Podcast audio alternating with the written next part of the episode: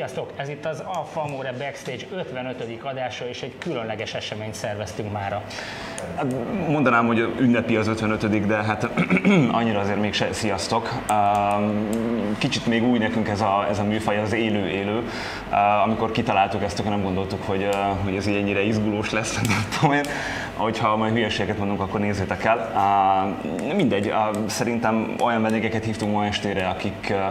Akik majd elviszik ezt a bulit. Igen, tehát nekünk igazából kérdezünk sem kell, ők ketten idejönnek, aztán csámi megyünk haza. Igen.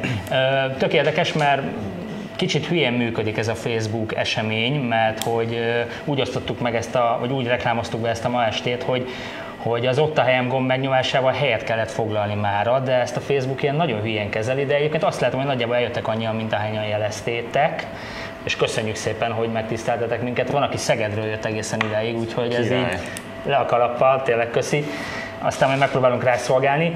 Ö, és most azt látom, hogy még egyelőre, nem, most már többen vannak ö, a live. Ott, ott mint itt? A, igen, a Facebookon, mint itt, de még nagyjából így fejfel mellett haladunk kb. Igen, hát reméljük majd ez kuszik fölfele szépen. Um, uh, igazából történt valami az elmúlt hetekben, amióta utoljára backstage csináltunk, amiről érdemes lenne most pár, pár szót beszélni. Igen, igen. szünet volt, megállították a Julietta gyártását, most már nem, nem, nem lehet rendelni pontosabban, a gyártás még folyik, de már... Mikor a múlt héten lehetett aha, utoljára rendelni? Szeptemberig. Szeptemberig, úgyhogy sajnos ezt az autót temetjük. Szerintem ez szóba fog majd kerülni mind a két vendégünkkel, meg úgy egyáltalán a, a maradék két típusunk, hogy mit lehet ezzel kezdeni, de majd ez, ezt most nem, nem mondjuk el előre. Igen. Az, hogy aki nyilván nem, vagy aki nem látta volna, azoknak, azoknak elmondom most, hogy ugye két vendégünk van ma estére, Várkonyi Gábor autópiaci szakértő, illetve Váj Pista, akit nem nagyon kell nektek bemutatni. Velük nagyjából arról fogunk beszélgetni, amit már így nagyjából mi is teszegettük a backstage-ben, csak nyilván mi ehhez kicsit hülyék vagyunk, hogy, hogy mi lesz az RCA PSA fúzióval, mi lesz az alfával, meg hát kicsit visszafelé is tekintgetünk, hogy az elmúlt 110 évből milyen izgi autókat hozott össze az alfa, és hogy azok mondjuk a Pistának miért érdekesek.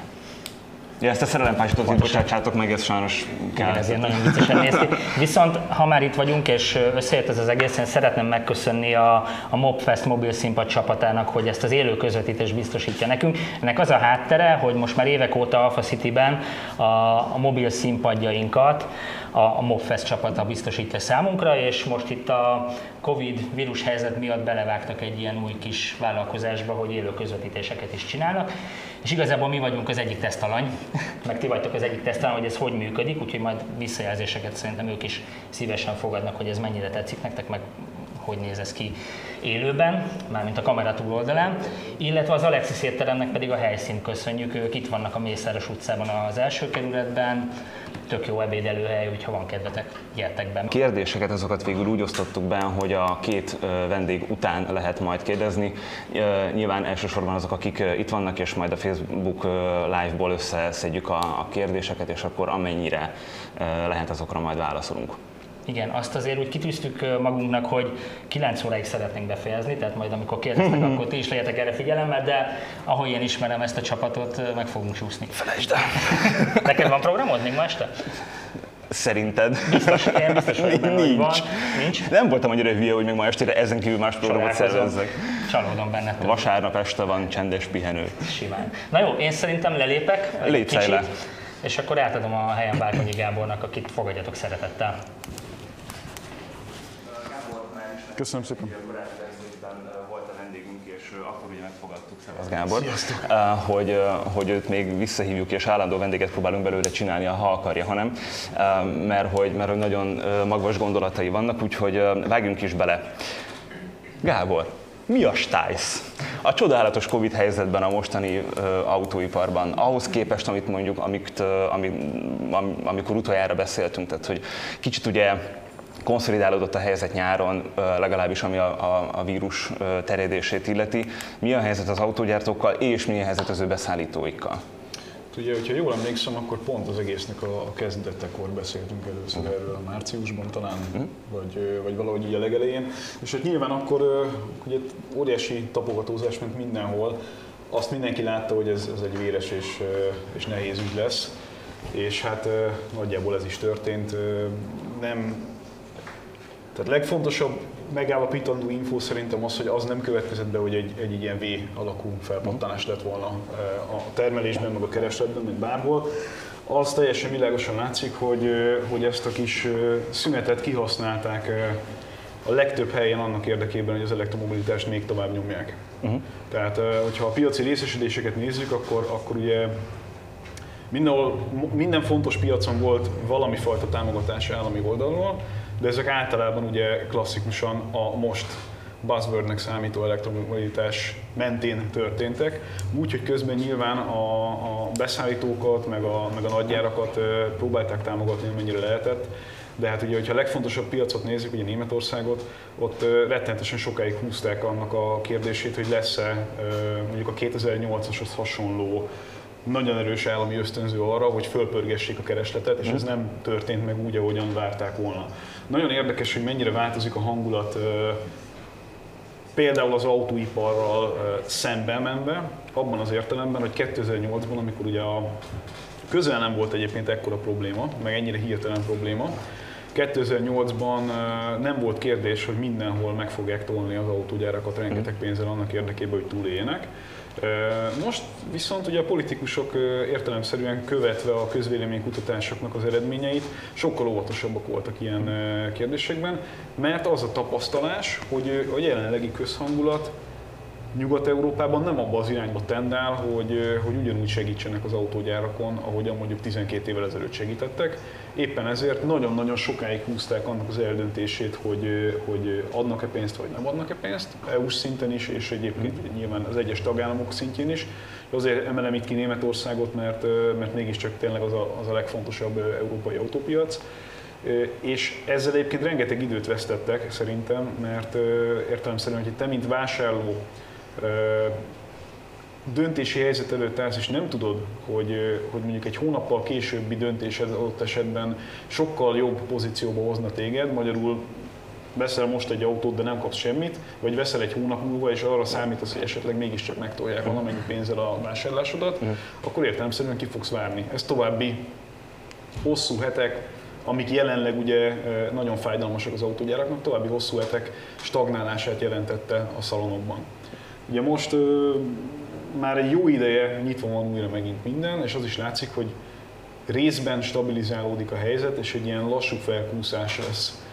De bizonyosan nem arra a szintre, ami, ami korábban volt, és az is teljesen világosan látszik, hogy a legtöbb autógyárnak a, a, a strukturális nehézségeit, amelyeket mondjuk adott esetben két-három-négy év múlva lettünk, láthattunk volna meg, mm azt, azt itt egy néhány hónap leforgása alatt nagyon gyorsan a felszínre hozta az aktuális helyzet. Uh-huh. Tehát azt látjuk, hogy lényegében a, a high-end luxuson kívül senki nem tudott pénzt keresni az elmúlt időszakban, ez nem olyan nagyon nagy meglepetés.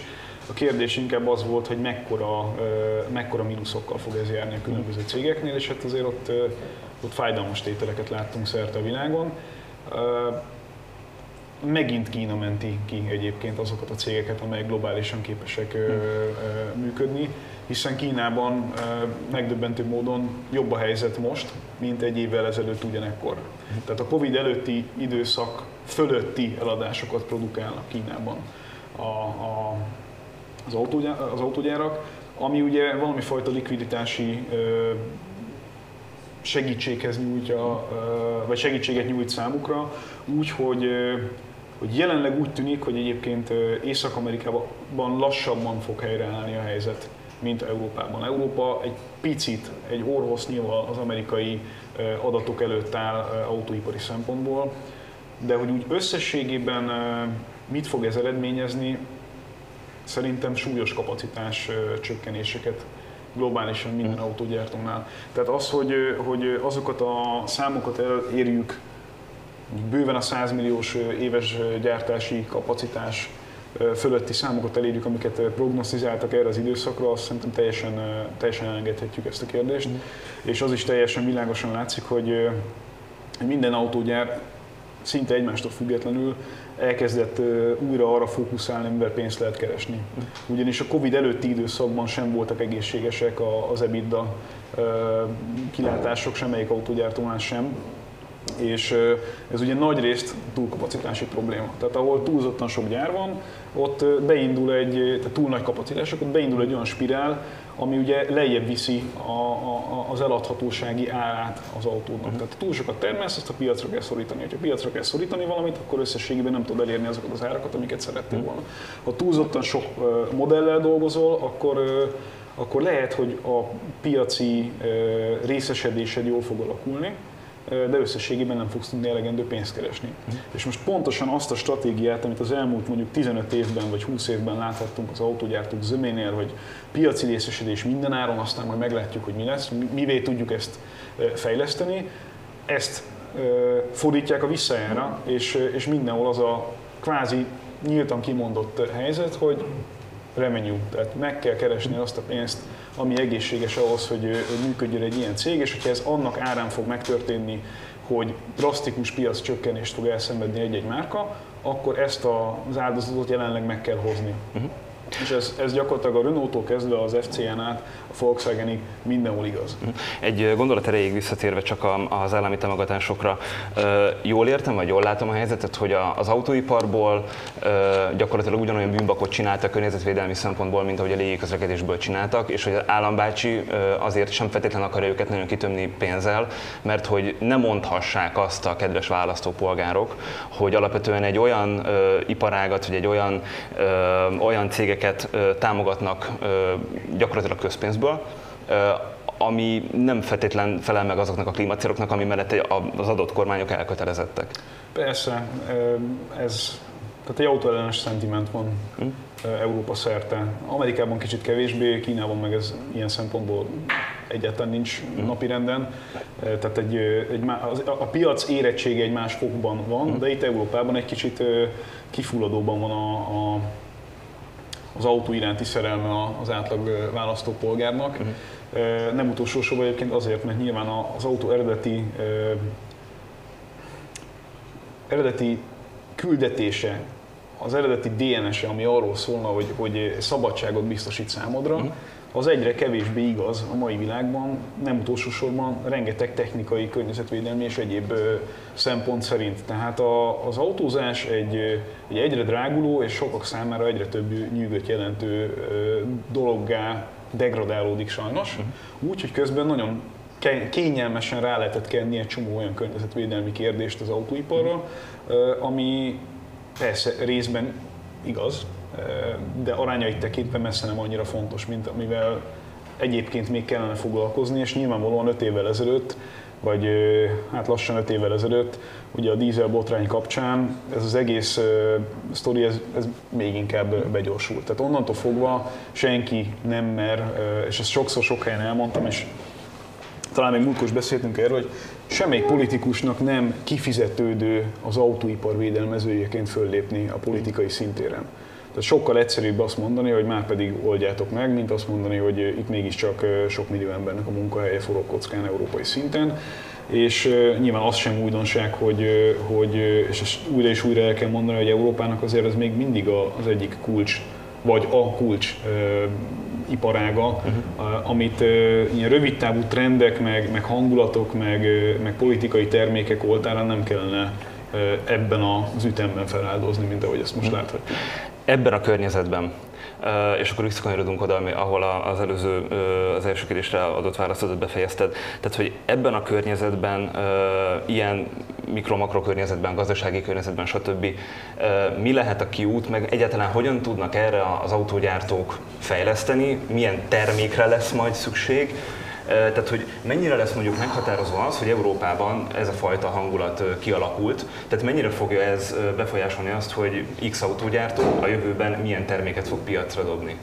Hát most ugye az a stratégia mindenkinél, hogy kicsit kiterjesztve azt, amit az előbb elkezdtem mondani, hogy a luxusra fókuszálnak. Aha. Már csak azért is, mert ugye a, a megfizethető átlag polgár számára működőképes megoldást nyújtó autóknak a piaca az nehezen tervezhető, tehát nyilván a, ki fog először spórolni az autóvásárlásán? Nyilván nem az, aki 100 euróért vásárol autót, hanem az, aki átlagautót vásárol.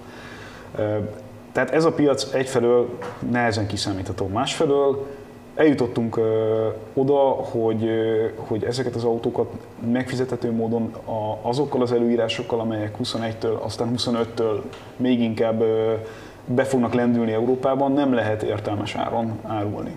Tehát a legtöbb autógyártó egyszerűen abból a szegmensből, amit ilyen entry level autónak, tehát ilyen belépő modell sztorinak mondanánk, a kis autók vagy alsó kategóriás autók szintjén, vissza fog húzódni, vagy nagyon erősen meg fogja gondolni, hogy hajlandó-e bármifajta fejlesztést erre szánni, hiszen egyszerű belső égésű motoros autóval azokat a, azokat a CO2 szinteket nem lehet teljesíteni nyilvánvalóan, ezzel nem mondok semmi újdonságot, amik jövőre aztán majd 5 év múlva jönni fognak, és autógyártói szemszögből nézve nem sok értelme van ezzel szórakozni, uh-huh. mert nem nagyon hoz pénzt, ugyanakkor ugyanakkor a másik oldalon meg valahol ezt a hiányzó bevételi forrást azokkal a drágább autókkal sokkal könnyebb pótolni, uh-huh.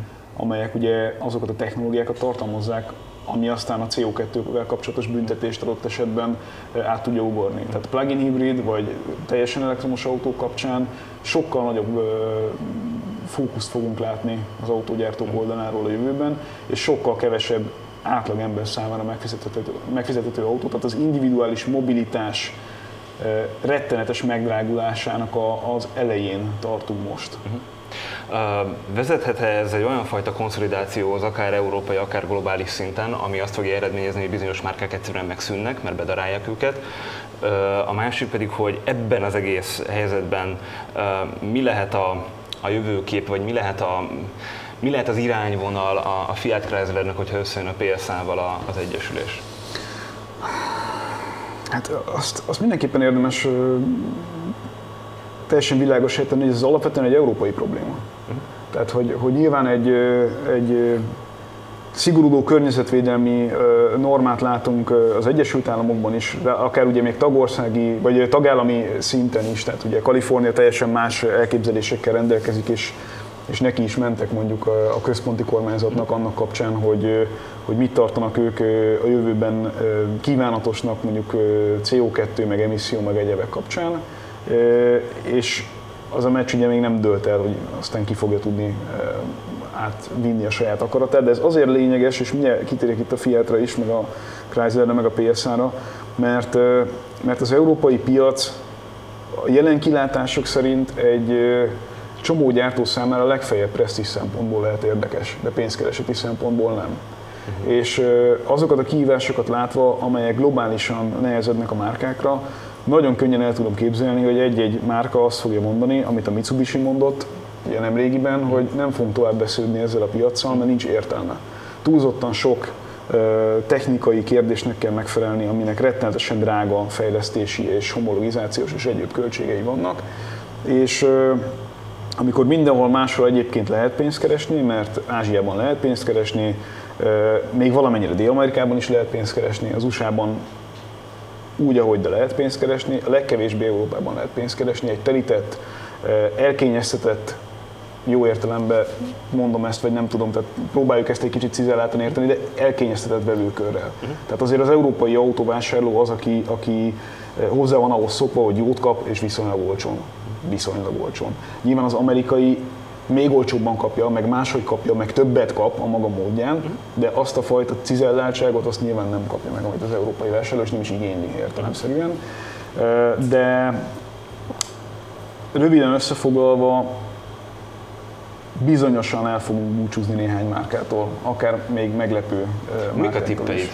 Tök jó, hogy ezt így nem, nem számítottam arra, hogy ezt ki fogod így mondani, de most már akkor érdekelne, hogy mit gondolsz hát erről. Hát én azt, azt, azt látom, hogy a, a koreaiak mondjuk presztis kérdést csinálnak ebből, és meg, meg, is van a pénzük arra, hogy presztis kérdést csinálhassanak abból, hogy Európában taroljanak továbbra is. Uh-huh. Tehát attól nem félek, hogy mondjuk egy, egy koreai márka, pontosabban a Kia vagy a Hyundai mondjuk elmenne, egy Samyongban nem vagy teljesen biztos.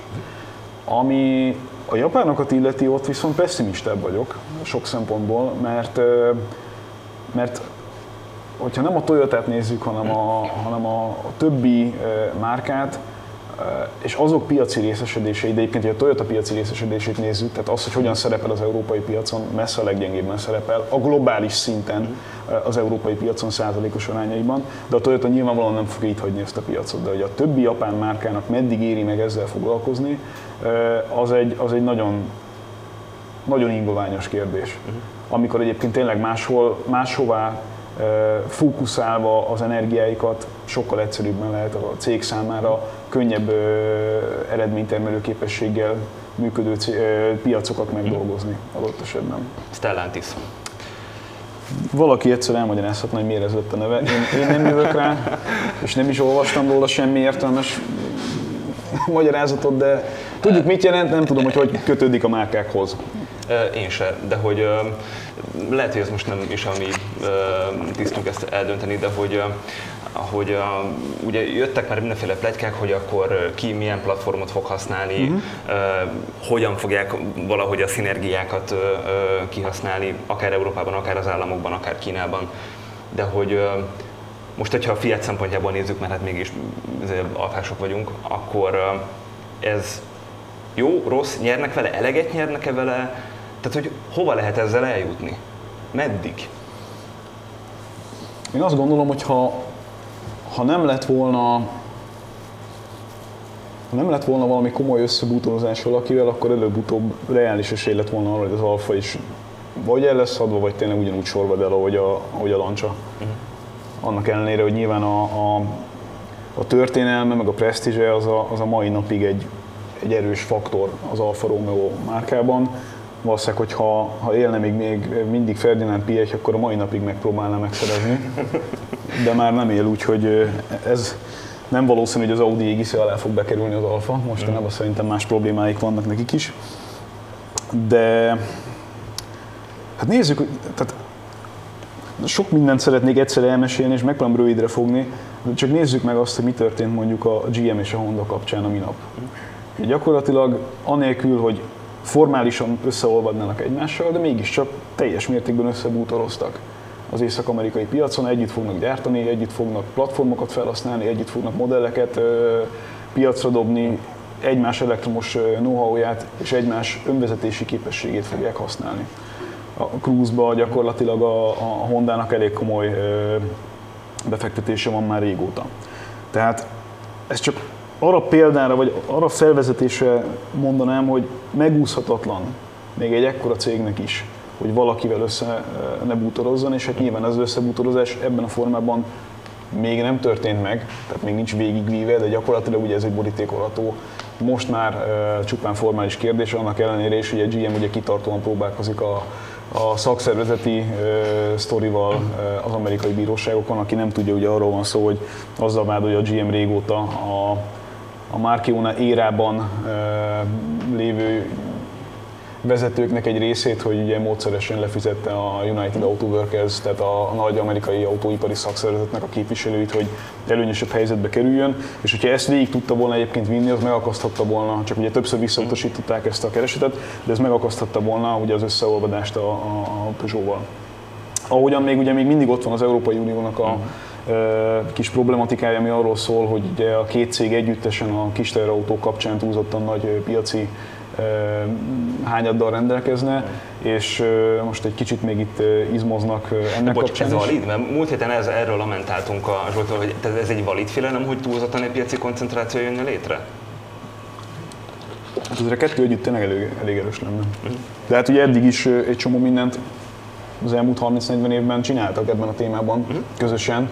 Ez oké, okay, hogy külön folyt a, a, a tehát a pénzek utána külön folytak, meg külön cégekbe lett ugye elkönyvelve a dolog, de hát lényegében hogy technikailag egy csomó minden volt közös már korábban is.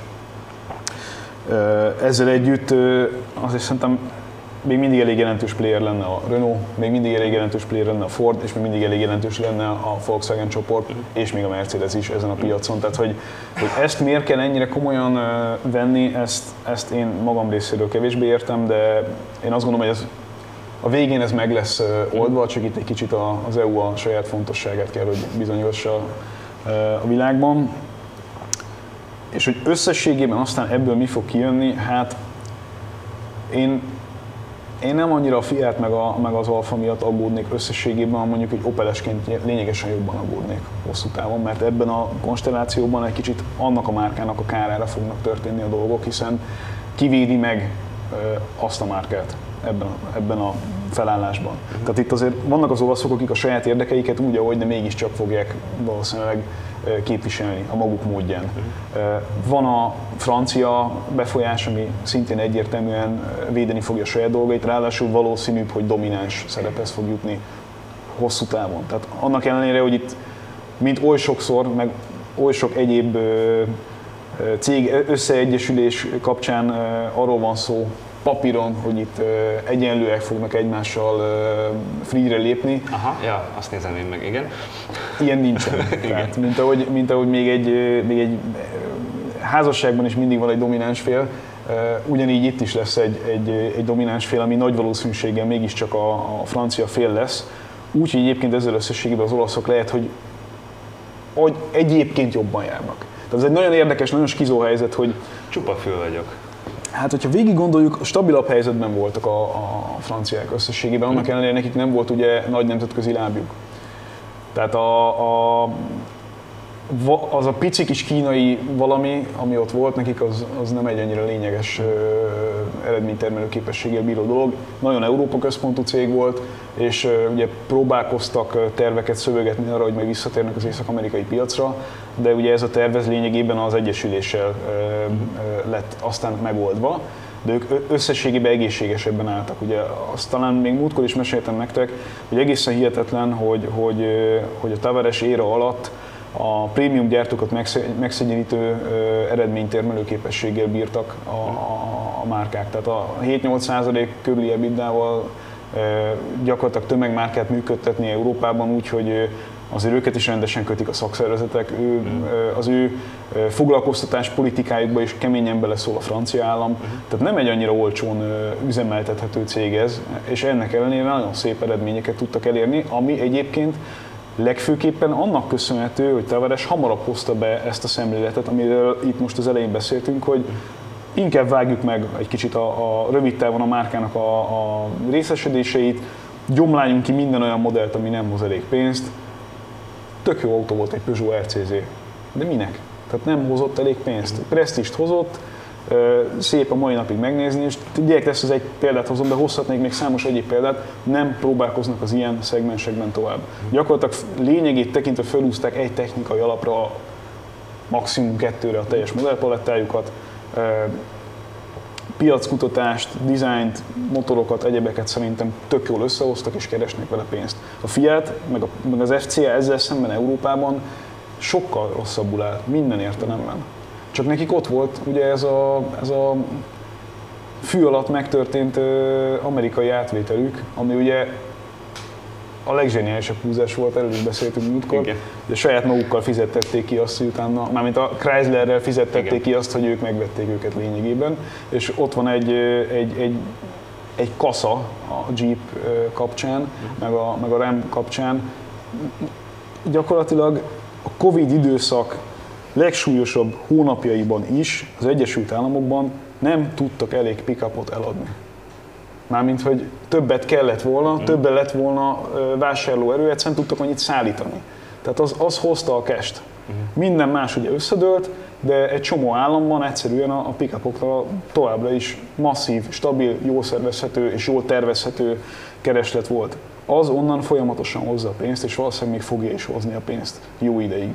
A, a Jeep márkát szerintem zseniálisan vezetik az Egyesült Államokban, nagyon szépen építik egy, egy jó ellenpontként akár mondjuk a, a Cadillacnek vagy a Fordnak a hasonló modelljeivel szemben, és mindenhol ismert márka, Kínában is tudnak eredményeket elérni vele, ez jól működik. A Chrysler az valószínűleg szép lassan el fog sorvadni, ezt, ezt látjuk, nem nagyon van helye ennek a márkának így ebben a formában, és náluk sincsenek úgy különösebben értékelhető modellek.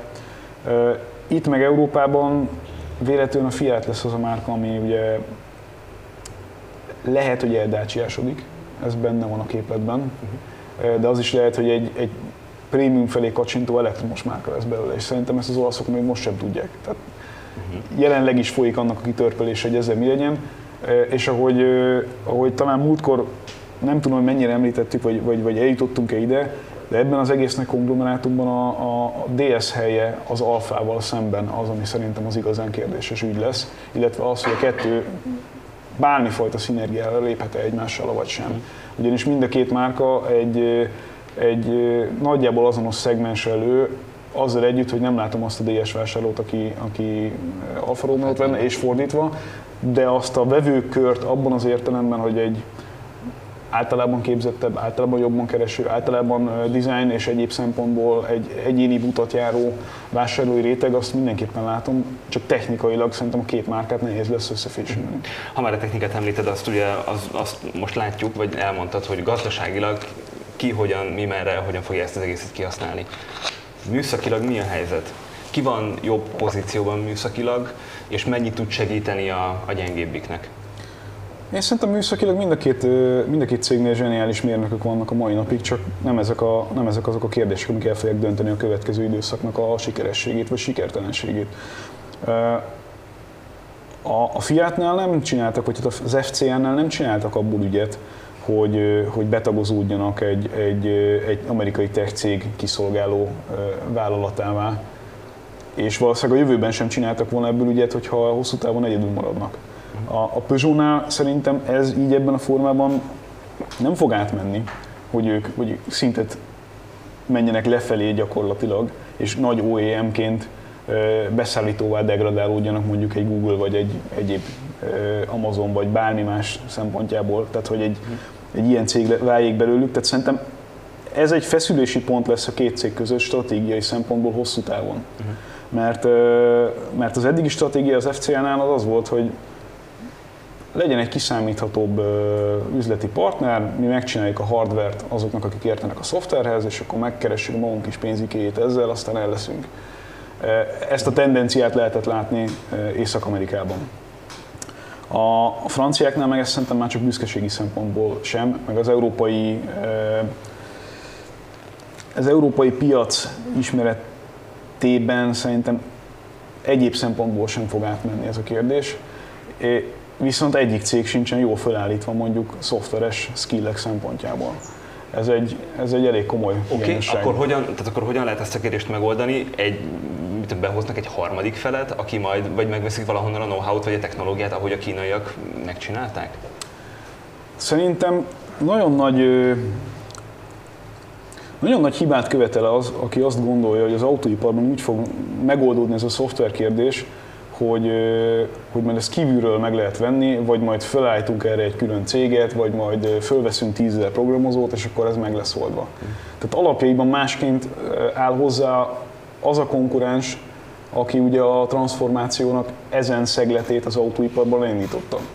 Tehát a, igen. igen, ki is mondhatjuk nyugodtan, de, de, de hogy az, az most már szerintem 2020-ra teljes mértékben eldőlt, hogy, hogy bizonyos kérdéseket sajnos kénytelenek lesznek ellesni, vagy legalábbis értelmezni és, és, és felfogni abból, amit ők ügyesen tudnak csinálni, és egy alapvetően ipari és, és mérnöki szempontból vezetett cégnél nagyon nehéz nagyon nehéz ezeket a szoftveres ügyeket úgy átvinni, hogy az, hogy az működőképes legyen. Tehát úgy, úgy tekintenek erre a dologra, mint egy, mint egy megveendő alkatrészre. De így nem lehet erre a kérdésre tekinteni, mert így nem lesz ebből semmi. Tehát sajnos az a helyzet, hogy, hogy sajnos vagy nem sajnos, attól függ, hogy ki hogy látja ezt a kérdést. Nyilván autós szemszögből, bocsánat, autós szemszögből nézve én csak azt tudom mondani, hogy sajnos, de mondjuk tehi emberként valószínűleg ez egy, ez egy szép dolog, hogy, hogy, hogy átalakul ez az ügy, és a szoftver lesz az első, és a hardware része az egy, az egy olyan ügy lesz, amit amit huszadlagos kérdésként fognak kezelni. Azért nagyon furcsa ezt hallani, meg, meg így belegondolni, mert ugye mi, akik így itt ülünk, meg akik néznek minket, tehát hogy mi vagyunk azok a generációk, akik ugye abban nőttek fel, hogy a hardware Persze. Uh, és aztán ez most szépen át fog alakulni, de hogy nem gondolom, hogy akár te, akár Pista, akár én, vagy akár bárki, aki alapvetően szereti az autókat, hogy ezt el fogja tudni engedni, vagy hogy mennyire nehezen, nehezére fog majd esni ezt elengedni. De mi vagyunk a kisebbség, tehát ezt sajnos kénytelenek vagyunk belátni, vagy hát hogyha most nem akarunk magunknak hazudni erről a kérdésről, meg nem, akarjuk, nem akarunk úgy csinálni, mint hogyha itt nem lenne változás, akkor ki kell mondanunk, hogy, hogy a, világ nem abba az irányba megy, amit mi szeretünk az autózásban. Az autózás aranykorának vége, azt mondod? Szerintem egyértelműen. Hát, onnantól fogva, hogy, hogy, hogy olyan dolgokról beszélgetünk, hogy, hogy direkt bekötés lesz az Európai Unió felé minden autónál arról, hogy mennyi a valós széndiokszid kibocsátása, meg, meg sebességszabályozó asszisztens lesz ránk kényszerítve, meg black box lesz az autóban, meg, meg minden olyan dolog, ami ugye szöges ellentétben áll azzal, amiről az elején mondtam, hogy, hogy amiről szerintem szól az autó.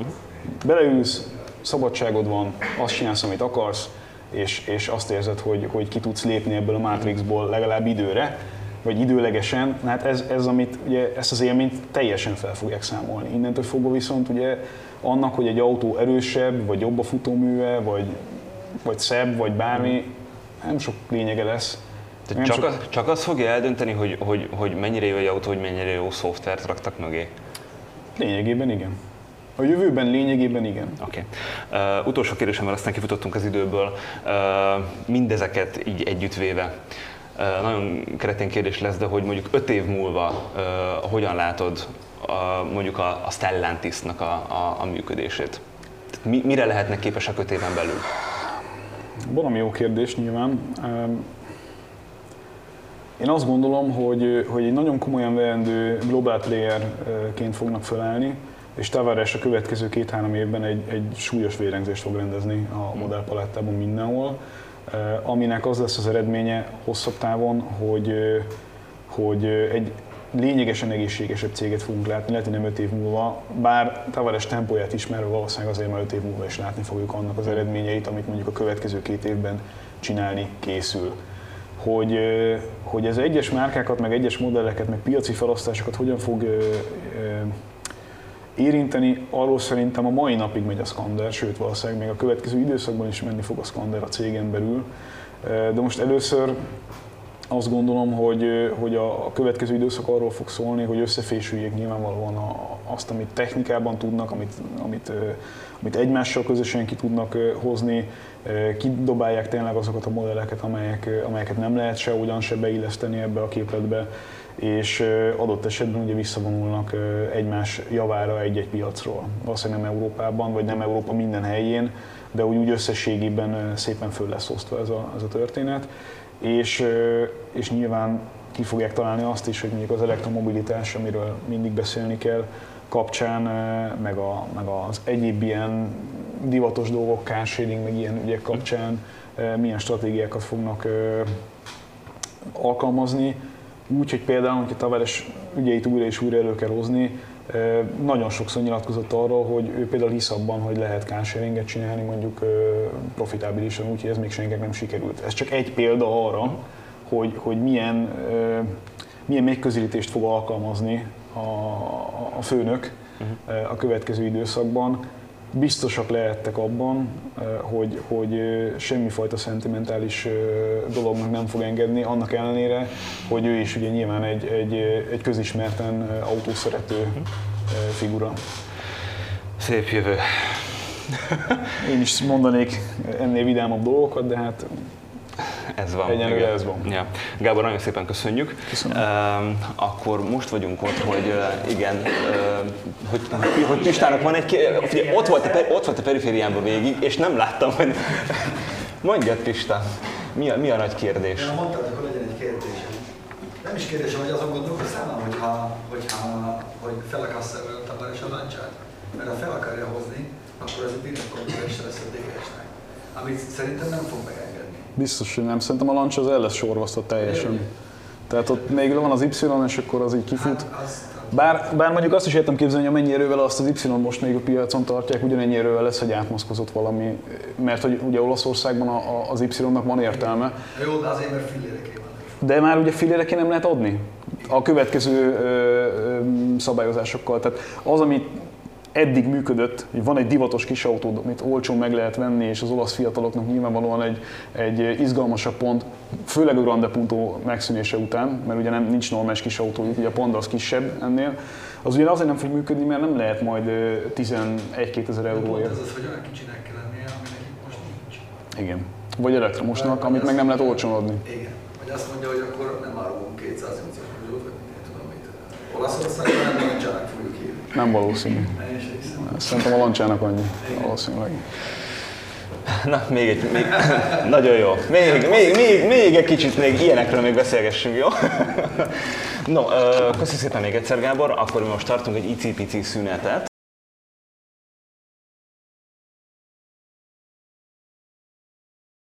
Hát ez izgalmas volt. Hát, de nem, nem festettetek valami jó jövőképet itt, nem tudom. Egy kicsit, én azt hittem, hogy ünnepibb hangulatba fogunk hazamenni ma, de most elég szomorú lettem. Tehát így Gábor nem a jó hírek hozója volt ma este, de, de azért vannak, vannak ott, van egy kis fény az alagút végén, én úgy érzem, és, és ami külön megjegyzendő részemről, hogy ez a Stellantis név, tehát ezt már múltkor is mondtam, hogy nálam ilyen marketing vaki, de Jó, én, ez meg, az én kis én továbbra is azon az állásponton vagyok, hogy hót mindegy, hogy hogyan hívják ezt a céget, csak csinálják a rendes autókat. Igen. Hogy aztán, igen, tehát hogy, hogy mi lesz majd a rendes autónak a, a, a, meg, a hogy mondjam, a, a műszaki tartalma, meg, meg, meg stb. azt most hagyjuk, tehát ugye, amiatt most én is otthon el fogok morzsolni pár könycseppet. De hát most mit csináljunk, ez van. Én azt szeretném látni az Alfa Romeo-nál, amit most a Jeepnél látunk. És akkor nagyon, nagyon elégedett lennék. Tök mindegy, hogy milyen autók, tehát most nem érdekel, hogy SUV, vagy, vagy sedán, vagy coupé, csak hogy legyen 7 autó, vagy legyen 5. Tehát én, én már akkor elégedett lennék, mint, mint Alfa Romeo szerelmes. Oké, okay. mennyi esélyt látsz erre? Őszintén? Aha, 10%-ot. 10%-ot. Nagyon jó. Uh, jó, szóval akkor te is eléggé pessimista vagy. Most nagyon, most nagyon. Persze nyilván nekünk itt azt kéne sokkal jobban súlykolni, hogy, hogy nem pessimisták vagyunk, de nyi- ebben a most jelenlegi helyzetben ez nehéz, kicsit. Úgy érzem. De közben meg én összességében erről az egyesülésről meg azt gondolom, hogy, hogy ez a fény az alagút végén. Tehát, hogy más lehetőség nem volt, ezt Gábor is talán így mondta, hogy ha viszont hosszú távra nézzük, mondjuk 10 évre, akkor, akkor sokkal több százalékot látok ebben. Nem tudom, én azért vagyok most egy kicsit pessimista, mert hogy amikor emlékszel az Andrew Higginsnél voltunk interjún, és azt hiszem azzal zárta az interjúját, hogy, hogy majd lesznek azok az autók, amiket amiket majd ilyen for fun tartanak az emberek, és lesznek azok az autók, amik meg a hétköznapi A-ból B-be eljutáshoz kellenek.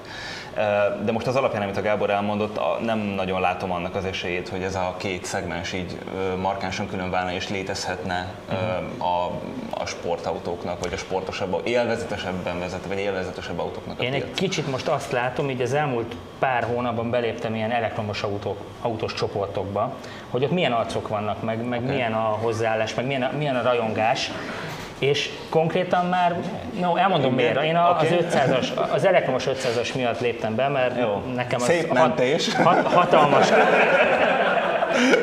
Nekem hatalmas kedvencem, tehát hogy erről okay. beszélgetünk már backstage is többször, és nagyon sajnálom, hogy még nem láttuk élőben.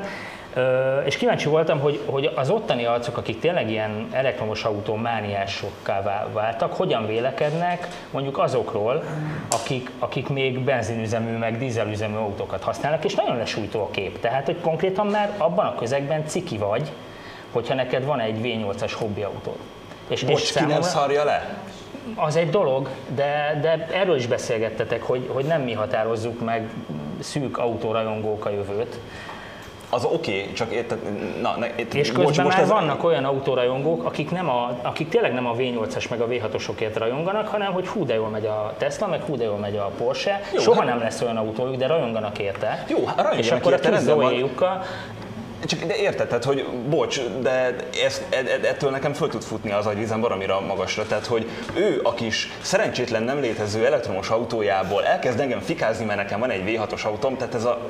De, Dedi, érted, mit akarok mondani? Értem, mit hogy akarsz mondani, de csesztus, kezd de ez cikivé akkor- válni a benzin, vagy hát a belső égésű motor, és, és ez szerintem ez az ijesztő. Oké, okay, viszont azért azt hozzátenném, hogy ez ugyanolyan nisé pár ember, mint amilyenek mi, Mi vagyunk. petrolhedek Igen. vagyunk, igen. Tehát most tök jó, Igen. mert ilyen, nem tudom, két, két fős társaság elkezdett vitatkozni nagyjából, hogyha most a, ha most big picture-t nézünk. Igen, ez érdekes. De majd ezt majd Pistával is egy kicsit ebbe belemegyünk, ebbe is. Na jó, tudom, menjetek bele, Jó, én oké. elmegyek, izé, bláz, meg legyukszom, Oké. jó?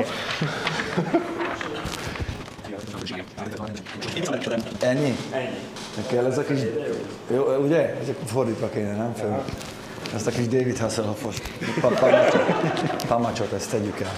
Szeretetteljes szívvel üdvözlök mindenkit, aki itt van, meg aki Szevasz, a Pista. képernyőkön. is. Szevasz. Köszönjük, hogy elfogadtad a Most meghívást. már te is elkaptad. Így van. Mint Nem, azt a nem. sárga hajat, ahogy negatív tegnap vagyok. kinézte. Full negatív vagy. A No, Várkonyi ne kérdezzen. Fog a végén, ő is fog egyet kérdezni mindenképpen. Figyelj, én azt gondoltam, hogy kezdjük egy kicsit ünnepélyes hangulatban. Idén 110 éves az Alfa Romeo.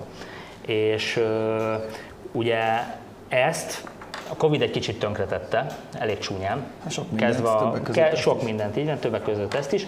De azért csak kihozott az Alfa Romeo egy történelmi modellnek a újrahasznosított változatát, hogy így fogalmazzak, limitált példányszámban, mondhatni azt, hogy a vágyaink tárgya, de szerinted elége ez ahhoz, hogy egy 110 éves történelmet ünnepeljen az Alfa Romeo idén? Nézd, eh, ti most itt nagyon bele, beleestetek valami ilyen, ilyen szomorkás kripta hangulatba, de én egyáltalán nem látom ennyire vészesen ezt az egész történetet a jövőre nézve. Szerintem ezzel mind a két eh, fél nyert.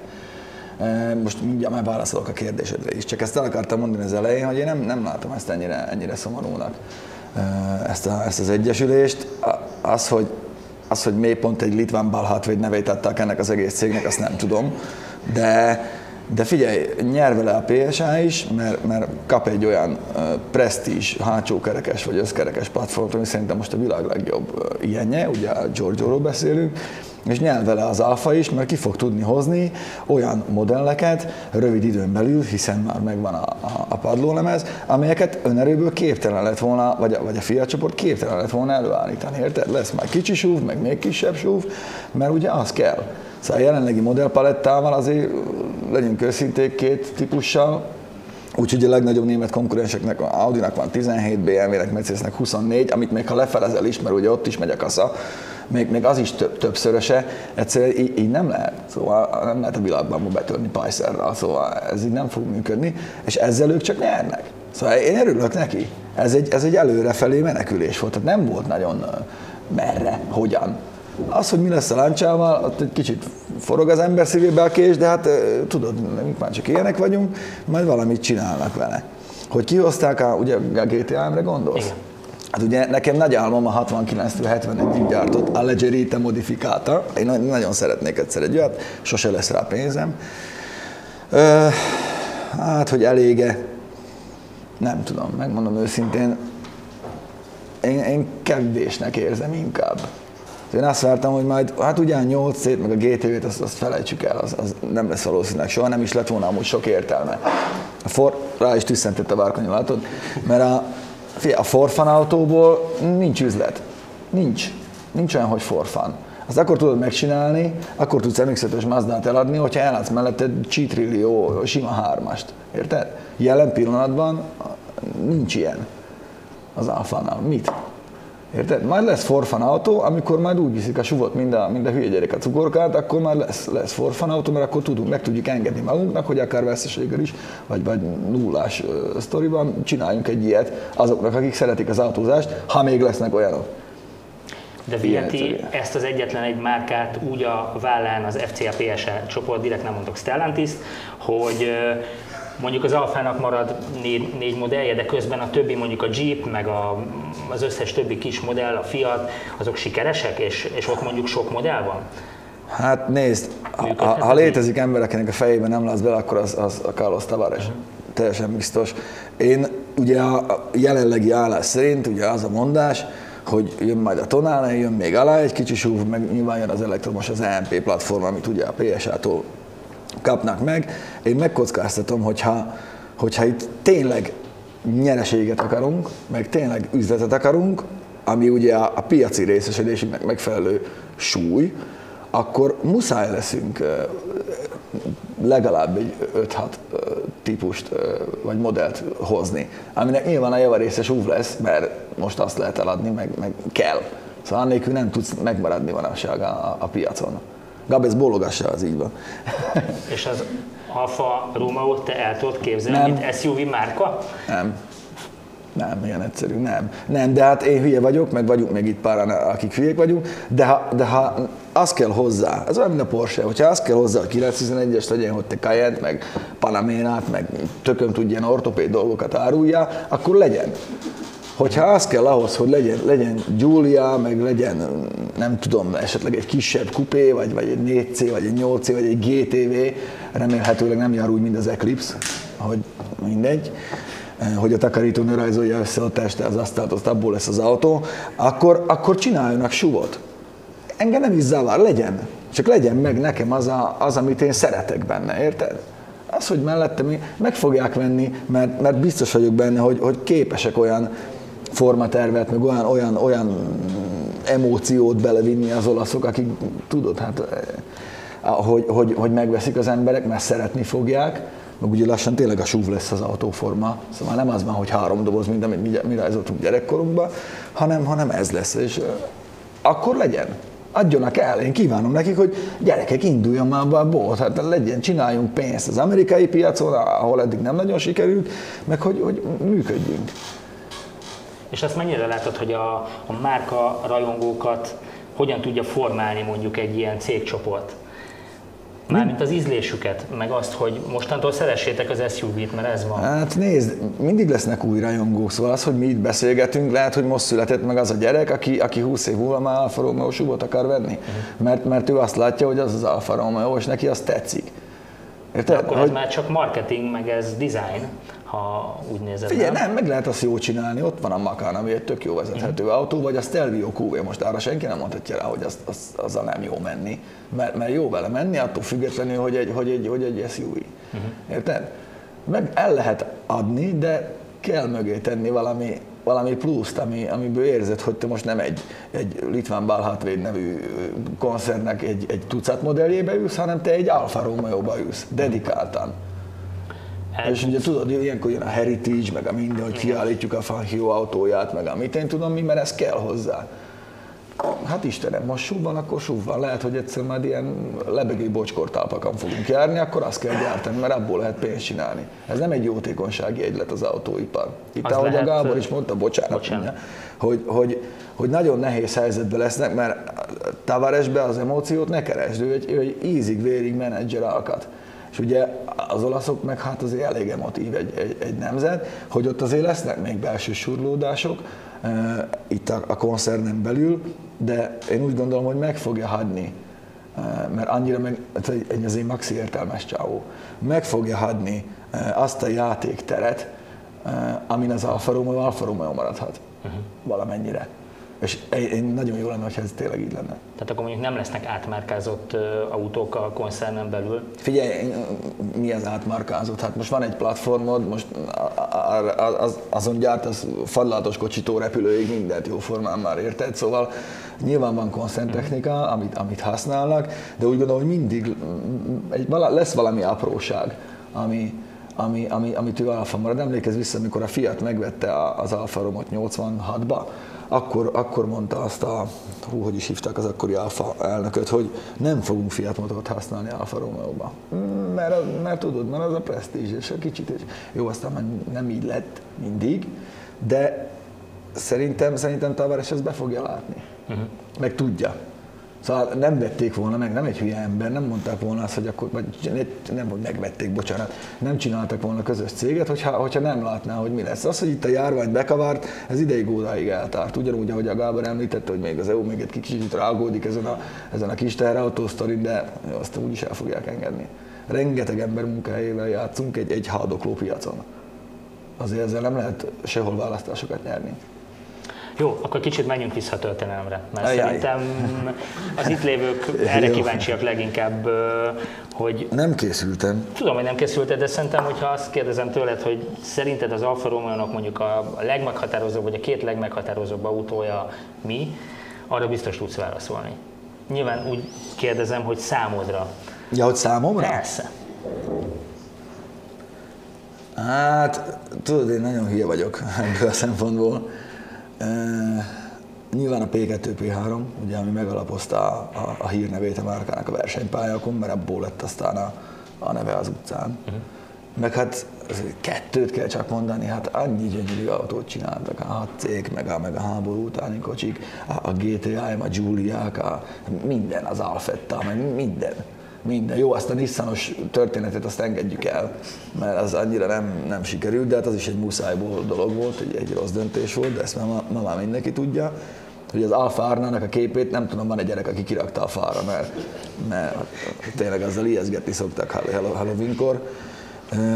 Nagyon sok ilyen van, hát rengeteg, a Duetto, rengeteg ikonikus autó van, de, de mondhatnám hogy a 916-os szériát is tudod, a GTV Spider, stb. Uh-huh.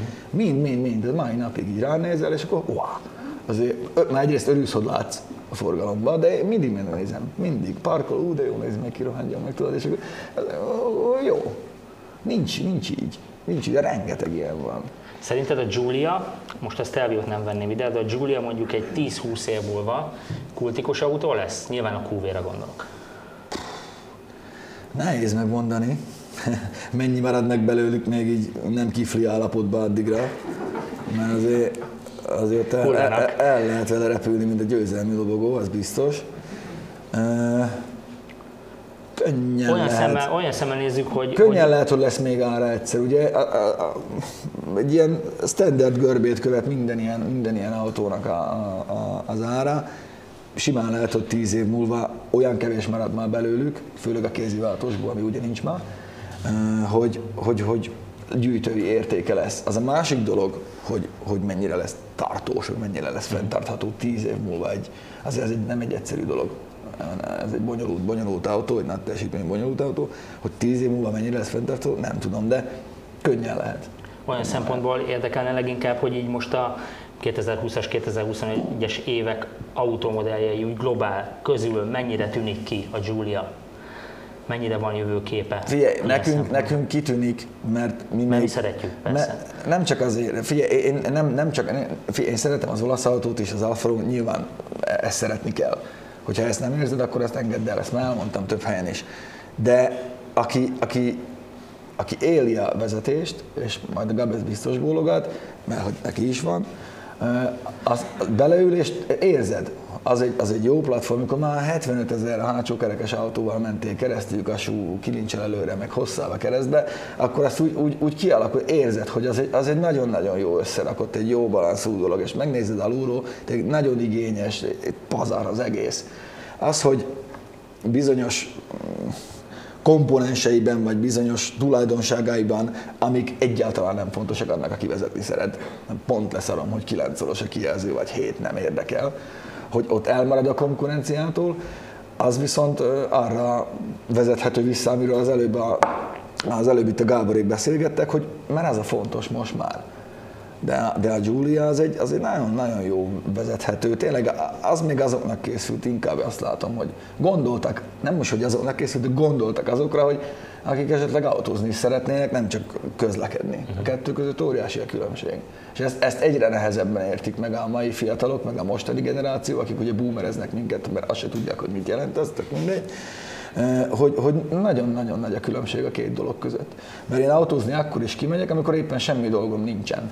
Vagy nem akarok oda menni, ahova megyek, csak így elindulok. Érted? Na, az az autózás. Amikor azért mész a boltba, hogy vegyél kiflit, na az meg a közlekedés. Érted? És ez most már nagyon nincsen. Uh-huh. Egyre, egyre kevesebben vagyunk. A, pont erre akartam átkötni, hogy amit itt a felvezetőben mondtunk Tedivel, elektromos autózás, és az elektromos autózásnak a rajongói, te mennyire látod ezt a csoportot egyre inkább yeah, az elektro... mérvadónak? Yeah, az elektromos autórajongók azok nem, a, nem azért rajonganak, mert, mert, mert szeretik az elektromos autót, hanem mert úgy érzik, hogy ők most valami olyat csinálnak, amivel, amivel kitűnnek a, a többiek közül. Már, De olyat csinálnak. Már, mit? Carli Razzi 1898-ban sebességi rekorder villanyautót rakott össze, a Buick a 20-as években már tölthető elektromos autókat árult, amiket berakhatta estére egy garázsba, és feltöltötték neked reggelre. Nincs új nap alatt, még mindig az elektromos autó mindig úgy működik, hogy van egy akkumulátor, amiből kivesszük az energiát, és hajtunk fel egy villanymotort. Ez az utóbbi 120 évben nem nagyon változott. Érted? Az, hogy az early adopterek ideje, akik már így magasoltól itt volt a kis zászló a fejükön, hogy jé, villanyautó van, minél kreténebb formájú legyen, hogy messziről láss, hogy villanyautó van, az már elmúlt. Ezeknek az embereknek X3-as BMW kinézetű, X3-as villanyautó kell. mert az az autóforma. Az, hogy ők ezt szeretik, meg ezért rajongónak, meg úgy érzik, hogy, hogy valamiben mások, az legyen, legyen meg nekik. Én nem, van helye a villanyautónak, én nem azt mondom, hogy nincs. A városban persze eljárkáltunk vele. Nyilván ezer egy olyan pro-kontra érvet föl lehet hozni ellene mellett, én ebben nem is szeretek belemenni. Ezeknek a technológiáknak párhuzamosan van értelme, hogyha léteznek egymás mellett. Kell a dízel, mert már látom, hogy a villany Ford Transittal elviszed a kenyeret Nyíregyházára, meg vissza. Kell a dízel, kell a, kell a, kell a benzines szívómotor, majd az Euro 7 ezek szépen visszajönnek, meg kell az elektromos autó. Szóval az a baj, hogy itt nem tudunk úgy gondolkodni, hogy ilyen is, olyan is, vagy ez, vagy az. Szóval mindig átesünk el, mi magyarok erre nagyon hajlamosak vagyunk. Átesni a ló másik oldal, és mindenki hülye, aki Amazon az oldalon van, csak én vagyok a helikopter. Ez nem jó. Ez egy nagyon-nagyon rossz vért szül, ellentéteket szül, vitát szül az interneten, a közéletbe, politikusok is még, még beleokoskodnak, mert majd ők azt jobban tudják, és tudod, és mindig így dagad egy ilyen, ilyen társadalmi feszültség lesz már abból is, hogy én mivel közlekedek, meg te, nem mindegy. Azért közlekedek ezzel, mert én ebbe érzem magam. Jó, vagy nekem ez felel meg én elhiszem, hogy neked a villanyautó kell, csak ne akard már rám erőszakolni, majd azt én hadd döntsem el magamnak, tudod? De nem érzed azt egy kicsit, hogy egyrészt a politikusok, másrészt meg a nagy autógyárak is ezt erőszakolják ránk? Hát persze, hogy ezt erőszakolják ránk, mert, mert jelen pillanatban, és ezt pont a Gáborral beszélgettük kint az előbb, én azt látom, hogy iszonyú a fejetlenség hogy van, elég, van öt sötét alagút, ahol megcsinál egy kis fény, akkor így arra elindul mindenki, de azt nem tudják, hogy az vonat-e vagy mi lesz. Érted? Hogy, hogy egyáltalán nem biztos, hogy ez a helyes út, csak valahogyan pénzt kell csinálni. Mert különben éhen döglünk. Amikor már egy ThyssenKrupp, a, a német kormánytól kér milliárdos segítséget, egy ThyssenKrupp, akkor már nagyon nagy a baj, érted? Akkor a szó lesz, hogy ez nem igaz. És akkor valamerre elindulunk, mindenki megy, jó, akkor csináljunk villanyautót, mert azt lehet eladni, meg azt lehet marketingelni, minden, de egyáltalán nem biztos, hogy csak ez a helyes irány. Érted? Miért ne, miért ne lehetne párhuzamosan? Uh-huh. Én nem vagyok dízelmotor ellenes se. Van egy 1.9-es szívó dízel Ducatom, érted, szóval nem is, nem, nem. Két órája szálltam ki belőle. Ezeket meg kéne tanulni ilyen szimbiózisba, és mindent arra használni, amire való. Uh-huh. Ennyi. Ilyen egyszerű.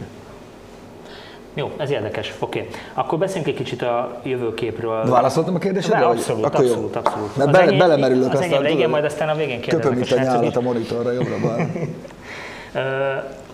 Hogy látod az Alfa Romeo jövőképet tíz év múlva? Hogy szeretném látni, hogy hogy szeretnéd látni, így van.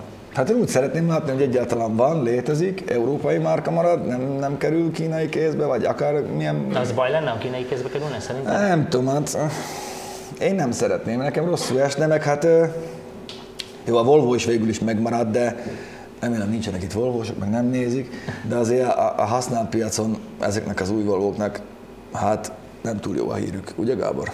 Te is találkoztál velük. Én nagyon szeretném, hogy ez megmaradna egy olasz márkának, amit hadnak lélegezni, annyi stimulációt kapnak, amennyire, amennyire szükség van, és kell, kell egy olyan vezető, aki nagyjából érzi az autót, tudja, hogy miről szól az alfa. Nem ültethetsz oda egy, egy, egy Colgate reklámos marketingest beszélni egy Alfa Romeo-ról, mert három hete jött, azt, azt se tudja, hogy, hogy melyik az autó elej, meg a hátul, érted? Ő, ő nem, nem ezzel él. És a Tavares, ő, ő, ő egy igazi autóbuzi amúgy. Szerinted a Tavares fog erre figyelmet fordítani, hogy, hogy például az Alfa Romeo-nak, vagy a Fiatnak, meg minden márkának, ami most hozzájuk tartozik, egy olyan marketing csapat üljön a, az élén, ami ezt tudja jól kommunikálni, hogy, hogy ezek jó autók? Az a baj, hogy a marketing csapat az már lassan szitok szó lesz, pedig tényleg vannak olyanok, akik értenek hozzá. Nézd, eddig amit csinált, azt végeredményben jól csinálta. Sok mindenkinek fájt, amit, amit csinál, de, de az eredményei önmagukról beszélnek. Biztos vagyok benne, hogy teszem 14 márkat fog így ehhez a Litván Balhatvédhez tartozni. Biztos vagyok benne, hogy lesz olyan, amelyik ezt meg fogja sínyleni, én a Lancia-ra tippelnék egyértelműen, de, de egy Alfa Romeo nem, figyelj, az nem süllyedhet el. Az nem tűnhet el. Ez az az olasz nép. A fia, az Alfa Romeo, az Olaszország. Hát te hülye vagy, hát felgyújtják a fél országot, hogyha És a Fiat? valami baj Mert lesz. ugye pont, pont Gábor mondta, hogy attól fél, hogy akár ilyen Dacia lehet belőle. Egyáltalán nem vagyok benne biztos, hogy az, jó, az rossz lenne a Fiatnak. Uh-huh. Hogyha, hogyha egy mi volt a Fiat a második világháború után, a Topolinokkal? meg- Népautó. Népautó. Olcsó, közlekedő edény, esőkabát helyett. Uh-huh. Vitték? Vették? Kerekekre állította. Olaszországot? Akkor miért ne lehetne az? Ne, ne, ne akarjunk. Ott van az Alfa. Ott van a Lancia volt a luxusmárka, Alfa volt a sportos, a Fiat meg volt a zöldségesé. Érted? Úgyhogy zseniálisan jó autókat csinált, Fiat is imádom, szeretem. De hogy legyen meg akkor a helye. Simán lehet, miért ne? A Dacia-nek sikerült, most mondjuk bajban vannak, mert el- eltűntek nagyjából ugye most az új emissziós normák miatt, de miért ne lehetne a Fiat? Legyen az, ami. Ne, ne akarjunk egy, egy 100, 110 kilós embert beszuszakolni egy korzetbe, érted? Szóval legyen mindenki a saját kabátjába, és csinálja azt, ami a legjobb. Ezzel, a, ezzel az egyesüléssel, ezzel megkapják a platformot, megkapnak mindent. A kérdés az, hogy tudnak-e olcsók lenni, amire nem vennék mérget a, a hibridek meg a villanyautók korába. Nehéz lesz nagyon olcsó autót csinálni. Nagyon.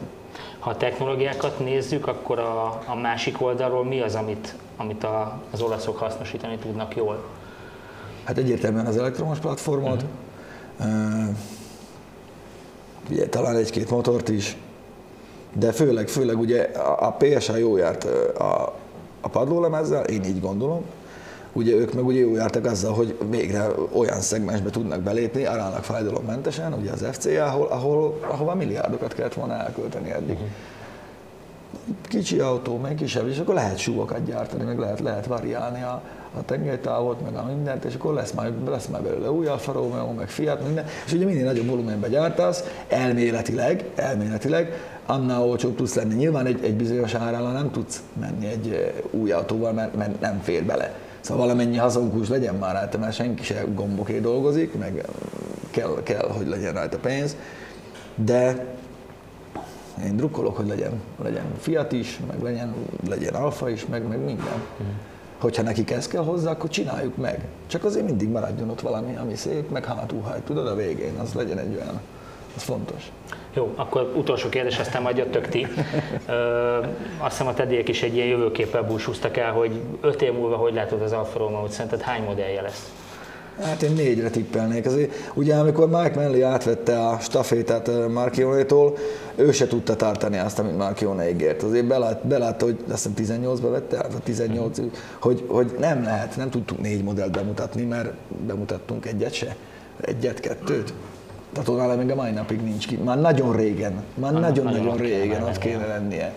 Ez ugyanaz, mint a, hogy hívnak, a Maserati Levante, nem úgy hívják ezt a, ezt a súlyot, amit, amikor mire kihozták, hát ez öreg, öreg volt autó belülről, volt. igen. Az egy hat éves autó volt, mikor új volt eleve.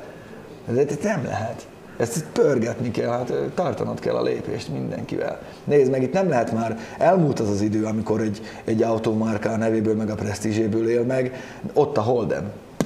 Nem ment a bót, beszántották a francba az egészet. Az, hogy zokogott fél Ausztrália, azért nem érdekelt senkit, mert ez üzlet. Érted? El kell adni az autót. Tök mindegy, hogy mi az, legyen szép, legyen felismerhetően alfa, ez üzlet. Különben véged van.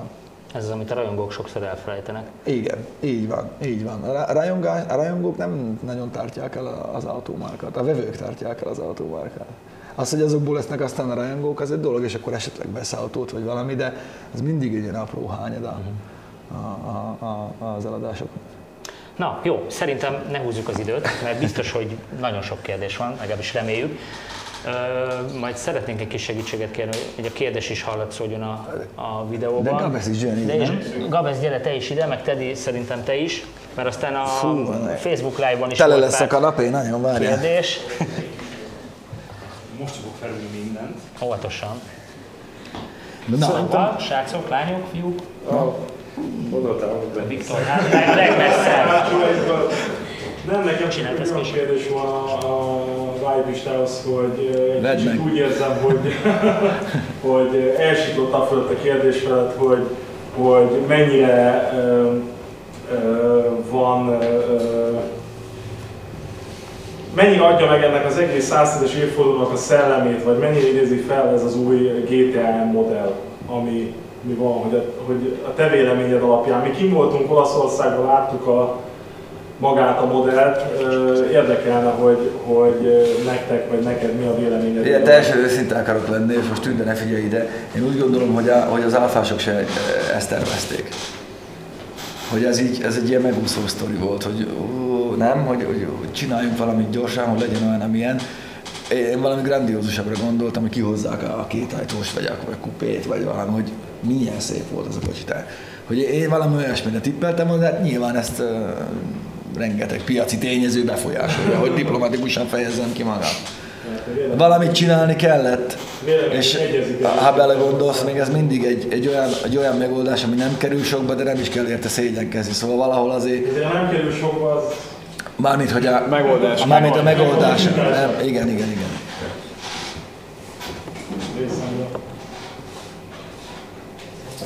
Sziasztok, üdvözlök titeket! Nekem annyi kérdésem lenne egy mindannyiótok felé, hogy eh, én nekem csak így fölötlött, mint ötlet, illetve szintén alfa tulajdonosként. Nekem egy 47-es alfám van, és például nekem hatalmas egy probléma volt az például, hogy rohadtak a küszöbök, és egyáltalán javító elemet találni, és a következő lenne a kérdésem, hogy az autógyártó például, ugye ez esetben az Alfa Romeo, hogy miért nem fektet abban nagyobb energiát adott esetben, hogy a régebbi olyan modelleket, mint a 47-es, 56-os vagy 59-es modellekhez inkább gyártani még alkatrészt, hiszen ebből is tudna pénzt csinálni, és ezeket utána el tudna esetleg költeni további fejlesztésekre. Én nekem erre van egy válaszom, de meghallgatlak titeket. Szerintem rád. Nincsen ez fókuszban alapvetően, tehát hogy, hogy ahhoz, hogy ezt minőségileg és jól meg lehessen csinálni, olyan áron kellene adni, amilyen áron az a vevőkör, akinek ez fontos, nem venné meg. Nem véletlenül tarolnak a nem gyári másodpiacos alkatrészek a világban mindenhol. Sőt, ezt kiegészíteném azzal, hogy ugye elég sok éve járok most már egy veterán klubra, eh, ahol nagyon sokféle fajta autó van, van sok olasz is, minden, és ott eh, tűnt fel, azok nem hülye emberek elnek, kivéve én, eh, hogy kezdenek eltűnni az után gyártott alkatrészek, és csak gyárit tudsz venni, viszont annak az ára az meg nem meg többszöröződött, de azért érezhetően fél évente azért rá van, rá van tekerve, növekszik. Egyre, egyre drágább, és ez tudatos. És ez tudatos. Ne, ne akarjál te öreg autóval járni. Nem kell neked ez. Vagy ha kell, akkor meg nagyon sokat fizessék ki érte. Hát, át van pozícionálva az öreg autó uh, előkör a fejekben, tehát, tehát az szerintem egy, egyre drág, tehát egyre emeltebb hobbi egyre emeltebb szintű lesz mindenhol, és ezt ki is fogják fizettetni azokkal, akik arra vetemednek, hogy öreg autókat tartsanak fönn. Ja, de ez nyilván egy, egy visszás baromság, mert, mert a hobbi autó az, az nem megy sokat, az nem szennyez annyit, az, az, az tényleg az, az nem látszik az utakon. Nem a hobbi autókkal van tele a, a, a körút, érted? Nem Giuliák, meg, meg Alfetták állnak ott tömött sorokba mennyivel boldogabbak lenni. Egyrészt na, jobban néznek ki az utca, meg lenne rajta szín, hanem a, hanem a 14-15 éves kifúrt részecske szűrős dízelek, meg a lefalazott LGR szelepek, azok mennek. Szóval ez, ez, egy, ez, ez szerintem ez egy rossz, rossz hozzáállás, csak ezen lehet lovagolni, ezt ki lehet tenni a kirakatba, ezt lehet mumusnak nevezni, anélkül, hogy belegondolnak, hogy most akkor megyek évente 3000 kilométert a hobbi autómmal, amit kifizetek, biztosítok, nem áll tényleg azt fogja romlásba dönteni a világot, nem. Nem. Amíg gondolkoztok, akkor olvasok Facebookos kérdést. Gáborhoz érkezett Bognár Istvántól, köszönjük a kérdésedet. A kínai gyártók egyre jobb és olcsóbb alternatívát fognak hamarosan kínálni Európában is, főleg elektro- Európában is, főleg elektromos autók területén. Az FCA-nak nem sikerült Kínába betörni, de vajon hogyan érintheti az FCA és a többi csoportot a kínai gyártók megjelenése az európai piacon? Ez egy, ez egy annyira régi és nagyon fontos kérdés, és köszönöm, és egy, egy újra és újra előjövő topik, amit, amit szerintem érdemes helyre rakni és valószínűleg még sokszor helyre is kell rakni. A kínai gyártók réges-régen rájöttek arra, hogy itt saját márkával semmi értelme nincsen megdolgozni egy olyan telített piacot, amin egyébként azok se tudnak igazán pénzt keresni, erről szól az egész este. Akik itt vannak száz akik itt vannak száz éve. És az nem, tehát nagyon nagy konfúzió van a fejekben, ha, ha azt gondolják páran, hogy azért, mert kínai automatikusan olcsóbb tud lenni, és meg tud felelni ugyanúgy azoknak az előírásoknak, amiknek itt meg kell felelni. Ez egy baromi költséges történet. Tehát ha féláron tudnának autót adni, amit nem fognak tudni, akkor lehet, hogy lenne értelme ennek az egész ügynek, de nem, hogy féláron nem tudnak autót adni, hanem mire ott vagyunk, hogy újrafelhasználhatóság, törésbiztonság, típusoltatás, emisszió, ö, meg az összes egyéb baromság, plusz még mondjuk fölhúzni emellé egy világhálózatot, ami nélkül nem működik a dolog, ö, akkor ott lennénk, hogy egy néhány százalékkal lehet, hogy végén olcsóbb lenne az az autó, csak egy néhány százalékkal olcsóbb autóért Ezt senki nem fogja bevállalni. Senkit nem Ez érdekel. tényleg ez a tátott szájjal a, Nincs. tudod milyen erdőbe berohanás. Akkor miért- ezt ne is próbáljuk ahhoz hasonlítani, mint amikor az amerikai autópiacot annó a japán autók tönkretették. Biztosan nem. Teljesen más történelmi helyzetben vagyunk. Az amerikai autópiacot azért tudták tönkretenni import modellekkel, először japánokkal, aztán koreaiakkal, most a kérdés, ezt tönkretették-e vagy sem. Fogalmazunk inkább úgy, hogy Stimuláltak. igen, tehát lett, Igen, nagyon lett konkurencia, mert, mert, mert ott jóval hatékonyabban tudtak csinálni minőségi dolgokat úgy, hogy a, a honi piacon el voltak aludva a nagyok.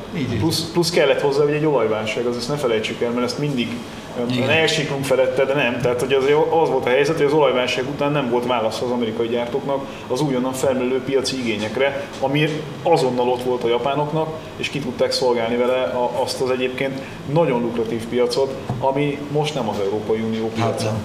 Hogy finoman fogalmazunk, sokkal valószínűbb, Ugye hogy innen a, elmennek, nem jönnek. Plusz- Plusz elmennek. Plusz a kínaiak nem presztis kérdést csinálnak ebből, szóval ezt, ezt is értsük már meg, hogy, hogy itt teljesen leszarják, hogy az európai ember mit gondol a kínairól vagy sem. Az a kérdés, hogy tudnak-e a végén hazavinni innen pénzt vagy sem. És hogyha ezt úgy csinálják meg, hogy formálisan az X meg az Y márka az nem az ő kezükben van, de egyébként minden egyéb más, ami kiszolgálja azt a márkát, és ami pénzt hoz, az meg igen, akkor meg fogják venni a beszállítót, amiről soha életében nem hallott itt valószínűleg senki, lehet, hogy még mi sem.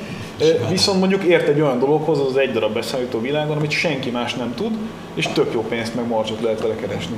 És összevásárol egy pár ilyen céget, olyan összegeket ajánlva, amiket nem nagyon lehet visszautasítani. Számos ilyen cikket, dokumentumfilmet, riportot, bármit lehet hallani a neten, nem kell sokat keresgélni utána, hogy hogyan vásárolták össze az észak-olasz térségben ezeket a cégeket, az, a, a német specifikusan valamire rámozdult cégeket. Régességen itt vannak.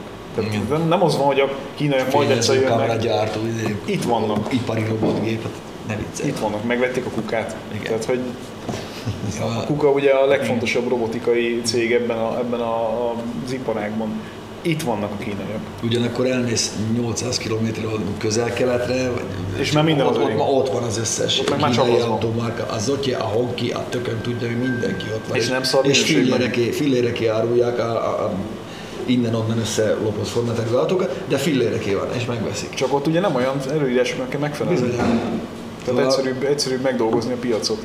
Sokkal izgalmasabb mondjuk egy, indiai piacot, amit nem dolgozott még meg senki, a suzuki kívül lényegében, azt hogyan akarják majd mondjuk a nagy autógyártók lefelőzni. Mert egyelőre úgy tűnik, hogy senki sem érti a Hát, suzuki ott kívül nagyon, azt a nagyon, piacot. nagyon nagy adó, adó. De nagy lóvé is, Van, hát van. Az az. és kiaknázatlan. Van még izgalmas kérdés. Izgalmas? Igen, mint azért most a Facebookon záporoznak, úgyhogy válogatunk egy kicsit. Széles 105-ös vége. Igen. Azt, hogy melyik, melyik tetszik a legjobban, a, Nem azt vedd meg. ja, hogy azt vedd meg. Van egy ilyen, egy kicsit ez így összeköti itt a témákat, hogy miért lehet az, hogy a Romeo Ferrari gyárt Giuliából elektromos versenyautót, és a gyár, mármint az Alfa Romeo semennyire nem akar beállni mögé. Hogy lehet kihagyni egy ilyen marketing fogást? Szerintem Szerinted ez marketing fogás? Nem gondolom annak, eleve ez egy nagy autó. Most ebből lehet versenyautót csinálni, Csak minek? de minek?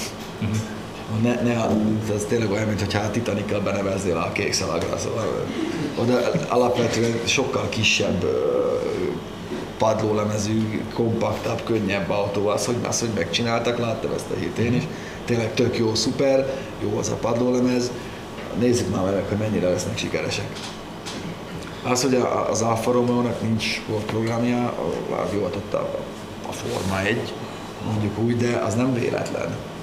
Várjuk még ezzel egy kicsit. Először legyen már valami pénz a zsebünkbe, azt már ráérünk majd akkor ezzel foglalkozni, én úgy gondolom. Nem ez a szempont. Jó, ö, mondok még egyet, ez egy picit még hasonló. Ö, Giuliettával kapcsolatban kérdezi Varga Gábor, hogy mennyi esélyt láttok egy 308-as alapú új Giuliettára. Láttam, tesztelik a Nürburgringen az új sport verzióját, hibrid benzin összkerekes verzió, ezt átültethetnék egy Giulietta QV-be. Okosabb lenne, hogyha hamarabb jönne neki egy, egy SUV-val, mert uh, ugye az egész kompakt kategória is mindenhol uh, Réteg. Drasztikusan zsugorodó. Tehát A egész Európában. A hatchbackek közül is a hot hatch, szóval ez a lassan tényleg a nem létező. Hát olyan, olyan nem lesz. lesz. Tehát, hogy ez, ez, ez gyakorlatilag, hogyha ha megnézzük, eh, és ez egyébként érdekes, és tök jó ez a kérdés is, mert ugye egy, pont egy olyan kérdést érint, amiről szerintem itt sokat fogunk mindjárt lamentálni. Eh, Az, hogy egy márka, és ez, ez az alfát ugye alapjában érinti, az, hogy egy márka sportosságon keresztül határozta meg magát, éveken keresztül, meg évtizedeken keresztül, egy teljesen magától értetődő dolog volt az autóiparban, hiszen mi a szexi? Hát az, hogy motorsportban eredményt érsz el, az, hogy jó vezetni az autódat, az, hogy jól néz ki. Ez, mi ezeknél a szempontoknál vagyunk leragadva, és én egész életemben ezeknél a szempontoknál leszek leragadva, engem ez érdekel az autózásban. De azt kell megérteni, Bizony. hogy egyszerűen Ez shifteltünk, ez volt. Senki nem azzal foglalkozik, akármilyen tetszőleges autóbemutatóra megyünk listával, vagy külön, vagy tök mindegy, hogy arról beszéljenek a harmadik mondatban, ahogy régen, hogy figyelj, jó az az 1.4-es szarít alapkivitelként, de mindjárt jön a hegyezett verzió, a GTI, az RS, a nem tudom mi, és olyan lesz, és olyan kenyersebesség, meg olyan fék, meg olyan merevség, meg nem. Így kiírták. Ezért kell lassan Nincs. megbecsülni azokat az autókat, amik még egyáltalán vannak. De és miért nincsen? Mert többszörösen lábon lövi magát egy autógyártó, hogy ilyen csinál ebből egy jó autót, hát akkor, akkor vége a CO kótájának gyakorlatilag. Hiába adott belőle mondjuk valamennyit, meg még esetleg még megerőlegezem, hogy még talán pénzt is keresne, ami nem valószínű, de tételezzük föl, lábon lövi a CO2 kótáját. Nem ér annyit image-ben, mint amennyit elvisz kőkemény pénzben ez a történet. És És, ezért és akkor még az eladásokról nem is beszéltünk. Amire az Alfának most szüksége van, az egy hibrid, meg egy elektromos SUV, vagy, vagy, vagy ez, a, ez a vonal. Ez nagyon gyorsan. Meg az, hogy az 500-as ebből csináljanak egy alfa verziót, ami egy teljesen kézenfekvő történet lenne, mert hogyha az elektromos minivel lehet pénzt keresni, már pedig valószínűleg lehet, úgy tűnik, és erre van igény, mert egyébként az egy jól megcsinált elektromos autó, amit élvezet vezetni, annak ellenére, hogy ugye az, a, a klasszikus mini attribútumok így nincsenek benne, de egy tök jó termék. Ezt meg lehet csinálni az alfával is. Teljesen adja magát, hogy legyen egy olyan városi elektromos autó 500-as alapokon, ami jó, látjuk, tudjuk, eh, amiből egy élvezetes és szexi terméket el És ezt adni. fájdalommentesen, meg költséghatékonyan meg tudják oldani. mondanék. Csak egy másik alapot kell elhúzni lényegében, meg egy kicsit Ennyi. sportosabb futóművet. Eszembe jutott a kérdés arról, amit mondtál, hogy ö, ugye régen hogyan határozták meg magukat az, a- az autógyártók. Ugye az alfa pont azok között van, akik alól gyakorlatilag ezt, a- ezt az ideológiai szőnyeget kihúzták. Abszolút. És nem ő az egyetlen. Hogy akkor ezek az autómárkák hogyan fogják tudni magukat újra pozícionálni, egyáltalán újra értelmezni saját magukat, hogy ők mit akarnak, ett, tehát ért, hogy mi a, mi a termék, kik ők, Az mit első akarnak. és legfontosabb, és, és ez remélem, hogy megerősíted nekem, hogy a, a defenzívából kéne kijönni. Tehát Igen. az, hogy van itt egy újonnan jött cég, akit, akit lassan mindenki elkezd majmolni szolgáljan, ez szerintem drámai. Ez azt jelenti, hogy az a cég... Köszönöm valóban- szépen, hogy végre kimondta még valaki.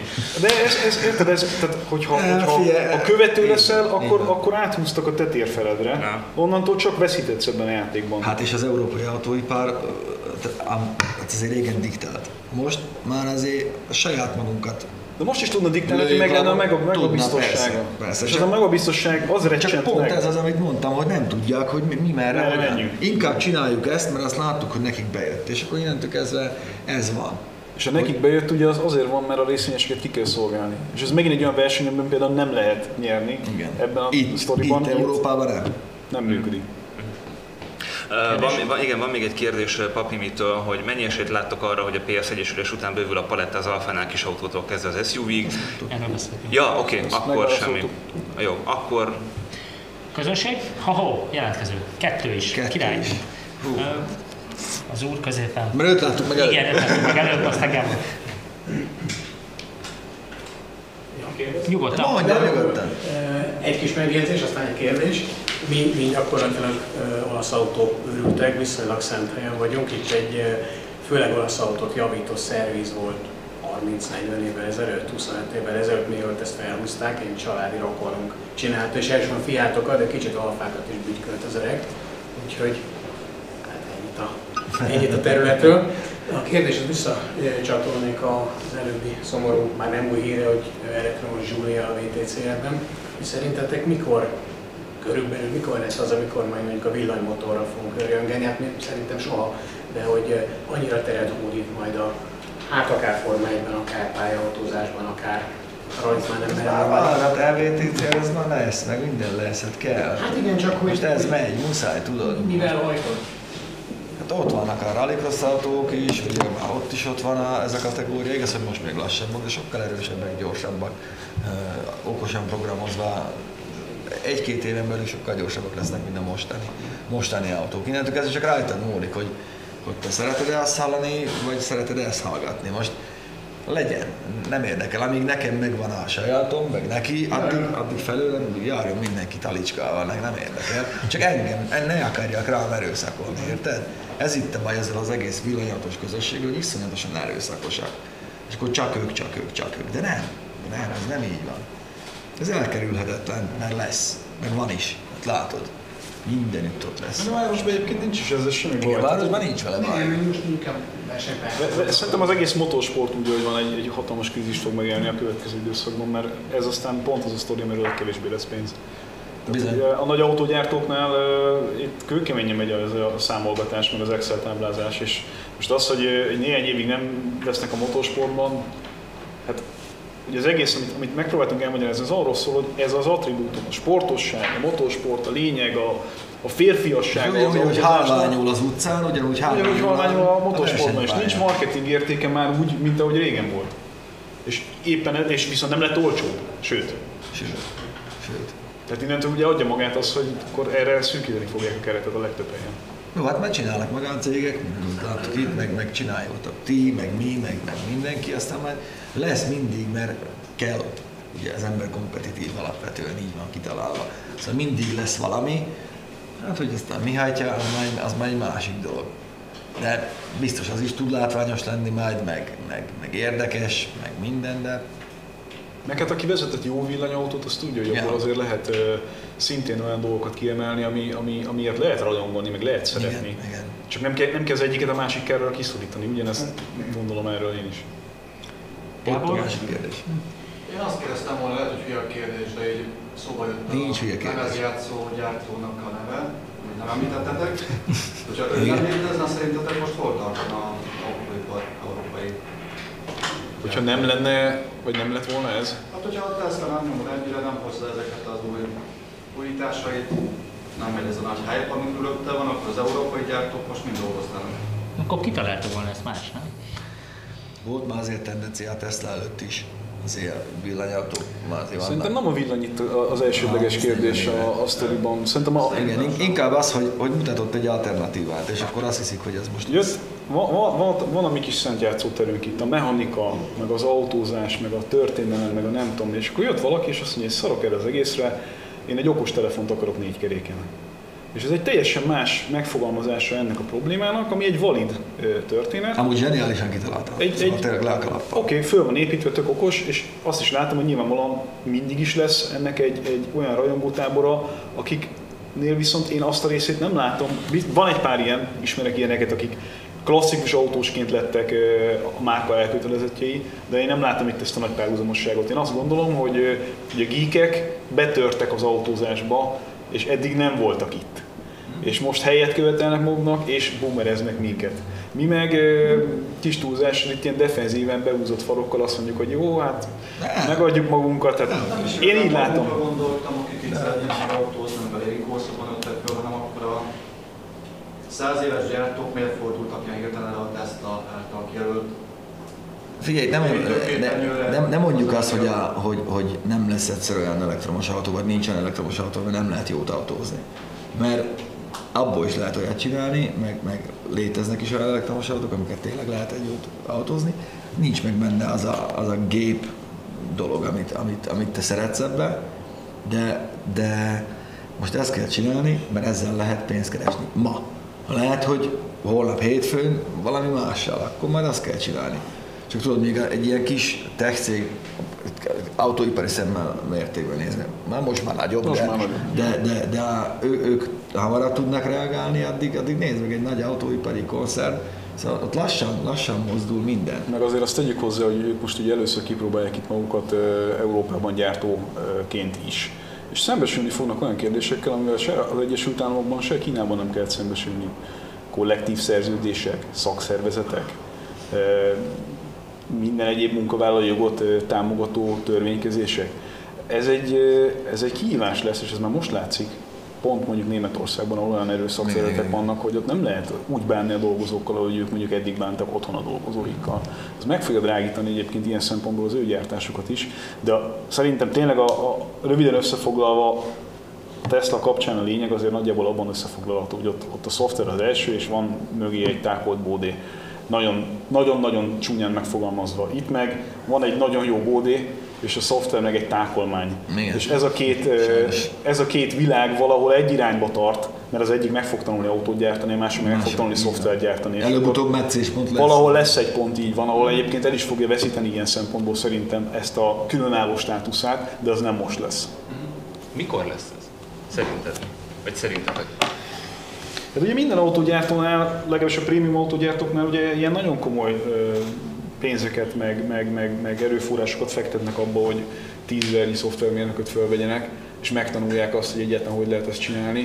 Csak én ilyen szempontból azért egy picit szkeptikus az időtartamot tekintve, mert igazából Európának nincsen tech cége, ha jól belegondolunk. Tehát ebben a, ebben a mezőnyben mi nem vagyunk nagyon... India, Kína, Amerika. Igen, meg Korea. Meg Korea, igen. A Korea egyébként érdekes módon sokkal előrébb van ebben a kérdésben, mint a japánok. Ugye a kínaiak uh, annó azzal kezdték az autóipari uh, tevékenykedéseiket egy részben, hogy, uh, hogy gyakorlatilag pénzért megvették a szakembereket és a know-how-ot a szipkázták át. Hogy ez most is csinálja. fordít, oké, de hogy Most is így. Esrályel- rendben, de hogy ez most visszafele működhet, tehát hogy Európa fogja ezt a know-how-t beimportálni lóvéért. Hát, Ez attól függ, De- mert belejátszik azért a büszkeség is, meg a mi mindent jobban tudunk Igen. is, és ez már nagyon régen nem így van. Szóval mi azért magas lovon ültünk nagyon-nagyon sokáig itt Európában, és most azért ennek a lónak a lábát kirúgták erősen. De ez hát, kellett- meg be, is, be is mentünk magunktól a susnyába. Ez kellett a, di- de ez kellett a dízelbotrány. Ez, ez, kellett, ez persze. egy rettenetesen fontos töréspontja, hogyha egyszer meg valamikor történészi szemmel száz év múlva fogják elemezni. nyilván, nyilván ez egy elítélendő dolog, az egész dízelbotrány. Persze, csak, De- csak megfordította a sztorit. Tehát eddig azért a politikusok keresték az autóipari vezetőknek a kegyeit. Most meg ugye tényleg ez van, hogy keménykedés van minden áron. Jó, Észszerűtlen áron is sokszor. Nyilván ez ettől még elítélendő, meg, meg abszolút el is Hát az nem kérdés. történt. Csak ez egy, ez egy több, ne, 180 fokos fordult emiatt a, a, az egész történet, és tényleg, ahogy itt beszéltétek is korábban, hogy lassan már ciki lesz autózni, csak mondjuk én, én pont leszarok. Lettó. Ne legyen ciki. Igen. Ö, lassan lejár az idő még egy utolsó kérdésre. Tündi. Nekem Akkor kettő. Kettő, igen, Két igen, utolsó két utolsó kérdés. csak egy gondolat, ami most megfogalmazódott bennem, hogy vajon nem, nem az lehet egyébként nemes egyszerűséggel emögött, hogy az autógyártók és mindenki már az új generációkra gondolnak. Hiszen, hogyha belegondolunk, ugye mi hozzászoktunk valamihez, amit mi nagyon szeretünk, ragaszkodunk hozzá, és valójában mi valószínű, hogy így fogunk meghalni majd egyszer, hogy imádtuk a benzinközt, és imádtuk ezeket az autókat. De ha belegondoltok, hogy az új generáció egészen más közegben nő fel, minden ott van a telefonján, és hogyha most csak egyszerűen azt nézzük, hogy a rendszerek, amik az autókba belekerülnek, ma már ugye egyre több funkció szinte hónapról hónapra bővül, és szinte lassan mindent meg lehet majd csinálni, hogy, hogy ez egy olyan irány, amikor már ők majd az új generációra építenek, mert nekik nem lesz furcsa, hogy elektromos autót vezetnek. E, igazad van, persze viszont meg kell látnod azt, hogy mi vagyunk abban a szerencsés helyzetben, hogy még nem vagyunk elég idősek ahhoz, hogy hülyék legyünk ezeket az új dolgokat használni, viszont elég idősek vagyunk ahhoz, hogy ezt az átmenetet megéljük. Ez olyan, mint amikor apám a Beatles-től eljutott az Iron Maidenig, érted? És ő felfogta, és, és szereti mind a kettőt. Ugyanúgy mi nem ítéljük el azt, mert látjuk, hogy ez törvényszerű. Ennek így kell lennie, ez, ez, ez lesz a dolgok rendje. De nyilván az autógyártók is tudják, hogy most már teljesen mások a súlypontok, meg a prioritások egy-egy modell esetében, és ezt mi is látjuk. Ezt látod a sajtótájékoztatón, látod a bemutatókon, látod a sajtóanyagban, látod az autóknál, mit, mit emelnek ki. És ugye erről beszélt a, a Gábor is az előbb, ebbe igazad van, és nyilván fel fog nőni majd egy olyan generáció, akinek más is terhére lesz, hogy kormány van az autóban.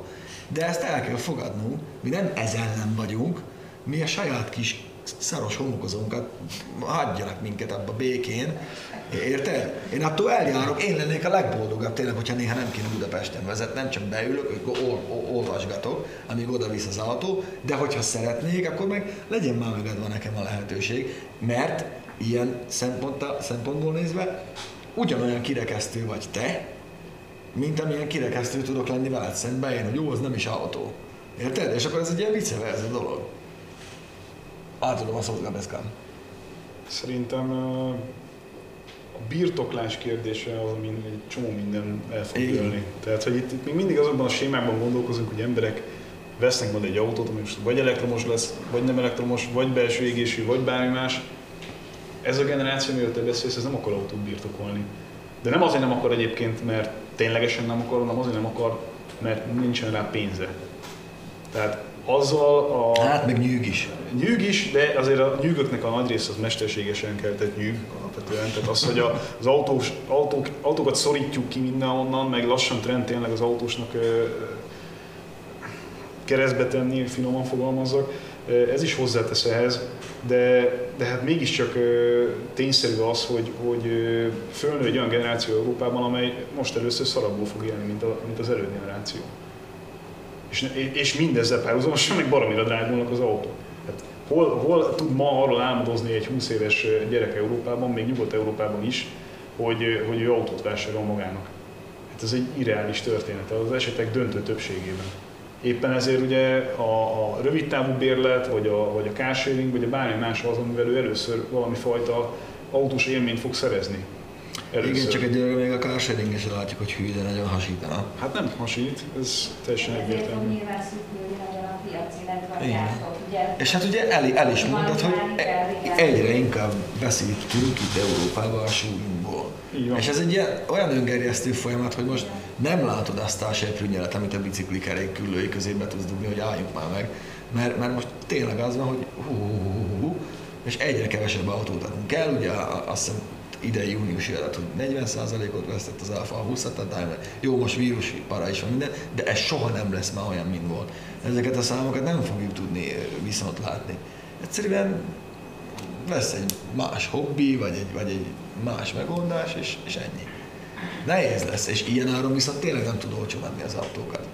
És akkor ugye még kevesebbet veszel, és akkor kezdődik előre az egész sztori. Meg lesz abból szerintem társadalmi feszültség, hogy, hogy az olcsó, megfizethető autózás az tényleg eltűnik. És ezt látjuk. Tehát a következő éveknek a törvényeivel az lehetetlen, hogy 4-5 millió forintért új autót lehessen vásárolni. Ilyen nem lesz, senkinek sem. És ez viszont ugye azt jelenti egyfelől, hogy tovább fognak az öreg autókban maradni, nem hiszem a környezetvédelmi szempontból ez egy kívánatos hát, dolog. a jó leasing konstrukciók, a finanszírozás. Igen, csak a leasing is egy számmágia. Igen, csak csak a végén ez így számmágia. Tehát, hogyha persze. valami drága, akkor drága, azt ki kell fizetni. Igen, igen, még nem lesz 200 eurós havidíjal megfizethető egy, igen. egy, egy 40 ezer eurós autó. És ez hogy ezt nem látják be azok, akiknek ezt be kéne látni, hogy, hogy gyerekek így hosszú távon nem lesz jó.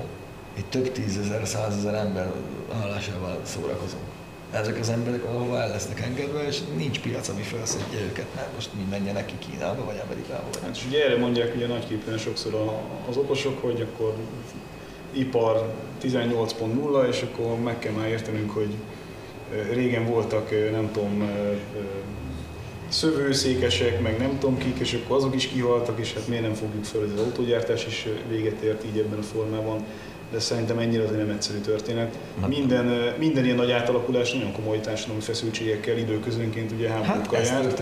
most. Ezt kéne megúszni értelmesen, vagy legalábbis egy kicsit lépcsőzetesebben intézni ezt a kérdést, mint ahogy most így bele dobjuk a gyeplőt a dolgok közé. Valahol még volt egy kérdés. Igen, Kristóf utolsó. Lehet, hogy Filma is válaszoltatok az előző kérdést. Akkor jó! De hogy, hogy benne van egy ilyen furcsa érzés, hogy a csúcsautó, minden, tehát, minden típusnak a csúcsa, az valami sportos autó volt. Tehát a GTI az Alfánál, MS kocsik a BMW-nél, AMG, a Mercedes, régen világon is. És most is ez és most egyre több sportautót hoznak ki.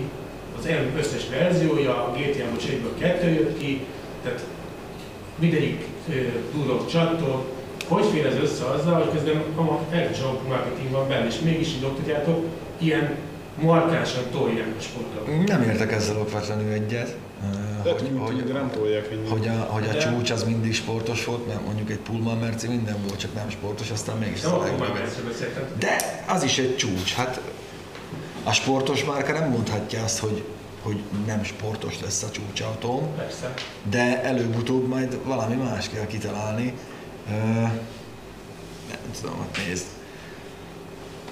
Én nem látom ezt, hogy ilyen, ilyen óriási nagy sportautó offenzíva lenni, pont azt látom, hogy minden olyan autó, ami pont ami megfizethetőbb is volt valamennyire, és sportos, az teljesen, az teljesen kiszállt a versenyből, és azok, amiket sportosnak gondolunk, azok azért mondjuk egy régi mércémmel mérve is luxusautók inkább, mint sportautók nagy részt. Nézd, viszont azért azt lássuk, hogy itt temetjük itt a világunkat, meg a minden, de ez nem igazán most tényleg abban a szerencsés helyzetben vagy, hogy ha ki tudod fizetni, akkor szártó rakétáig bármit vehetsz. Szeretnél egy rózsaszín kétájtós Cabrio Land Rover-t? Kapsz. Szeretnél egy kéziváltós ABS nélküli Nobel M600-at? Ott van. Szeretnél két elemet? Ott van. Mindent megvehetsz, csak fizest ki. Minden van. Minden van. Hogy igazából mondjuk, hogy jó az autózás amikor oké, okay, most vagyunk a csúcson, de, de soha ilyen széles választék, paletta, soha nem volt. Jó, mondjuk talán 60-as, 70-es, de még talán akkor se. Bármit, amit kitalálsz, azt már valaki legyártotta. Morgan Trivillertől kezdve a, a, favázas Iron 8-ig, bár az már pont azt hiszem nincs. Bármit, bármit kaphatsz. Érted? Szóval igazából csak pénzkérdése innentől kezdve. Hát meg ugye, hogy ha, ha most egy kicsit pluszba is akarunk mondani egy-két dolgot, az oké, hogy a, azt a fajta tartóságot, amit mondjuk 10-20 évvel, vagy inkább 20 évvel ezelőtt láttunk az autóiparban, nem feltétlenül látjuk úgy az autókban, finoman fogalmazva, de azért a szó az igények is mások. Mások meg a szó klasszikus értelmében vett szarautót az nem lehet megkapni. Tehát már a legegyszerűbb bármi is alapvetően olyan kényelmi színvonalat ad, legalábbis most, 2020-ban, ami, amire azt lehet mondani, hogy, hogy 20-30 évvel ezelőtt a földhöz vertük volna a seggünket, hogyha ilyen autókkal járhattunk volna. Tehát most egy tényleg egy teljesen egyszerű basic autóba, hogyha beleülsz, az megfelelően erős, normális ülései vannak, van hangszigetelés és nem halsz meg benne. Ezek azért nagy dolgok ahhoz képest, hogy akár még a 90-es években is bőven vehettél még drága, bonyolult autóból is olyat, ami mondjuk egy elnézett jobb kéznél adott esetben nem szállták ki a kocsiból. Hiába volt nagy. Tehát azért itt ilyen jellegű fejlődés nagyon És ez pénzbe kerül. Rengeteg pénzbe kerül. Plusz azért szerintem az egy nagyon izgalmas történet, hogy, hogy ugye széndiokszid semleges gyártással azért nagyon sok autógyár kísérletezik. Kísérlet. Hát, de nem azért az, az, az, hogy a gyártást is fenntartatóbbá Hát teszik. most a Tiszennél pont ez volt, hogy ők CO semlegesen akarnak gyártani a, a, a hengeret, a célt. Ez sok Nehezen sikert. fog menni. Nehezen fog menni, de legalább történnek ebbe az irányba dolgok, és ez szerintem egy üdvözlendő kérdés. És az is üdvözlendő kérdés, még mielőtt itt valaki majd a végén félreértész az egészet, hogy összességében a környezetvédelem az egy, az egy lényeges szemponttá vált, meg lényegesebb szemponttá vált. Tehát nehogy az legyen itt a végkicsengés, hogy mi ezt tényleg semmiképpen. negligáljuk, vagy ez szerintünk nem jó, szerintünk ez egy teljesen üdvözlendő ügy. Nekem is ott van egy hibrid autóban, és egy, mivel megvan még az Ampere. Aperon nincs már meg, de Jó, van mellette más is, Van de az tényleg a hobbi. Érted?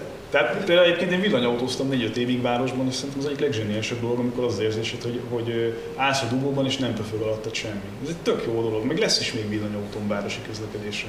Csak azt nekem nem magyarázzák már el sokat szóra is, hogy amikor nekem van egy olyan napom, hogy reggel elindulok, és le kell látogatnom 3-4 várost, és beleteszek Budapest, vagy Magyarországon belül 6-800 kilométert egy autóba, és ezt tempósan teszem meg, és fél óráim sincsenek különböző helyeken, akkor nekem majd mennyire jó megoldás lesz. Amire persze mindig megkapom azt a ezért, hogy én a törpe minoritás vagyok, és az emberek többsége nem így használja az autóját, oké, okay, de én meg nagyon sokszor igen.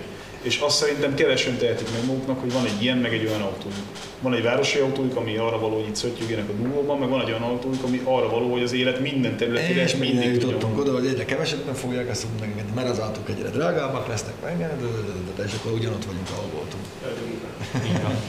Hát nem a legszebb végszó, de még igazából nem ez volt a végszó ma. Nem kell De tulajdonképpen nem is kell végszó. Nem kell Mert majd folytatjuk, remélem. Minden lesz. Így van. Szóval köszönjük szépen, hogy itt voltatok velünk, találkozunk legközelebb, addig meg vigyázzatok magatokra. Így van, és a YouTube-on meg írjátok meg, hogy hogy tetszett ez az adás, írjátok meg azt is, hogy csináljunk-e még, hogyha csinálunk, akkor kit hívjunk meg. Várjuk az ötleteket és iratkozzatok fel. Köszönjük szépen a vendégeknek is. Köszönjük, sziasztok! Sziasztok! Köszönjük.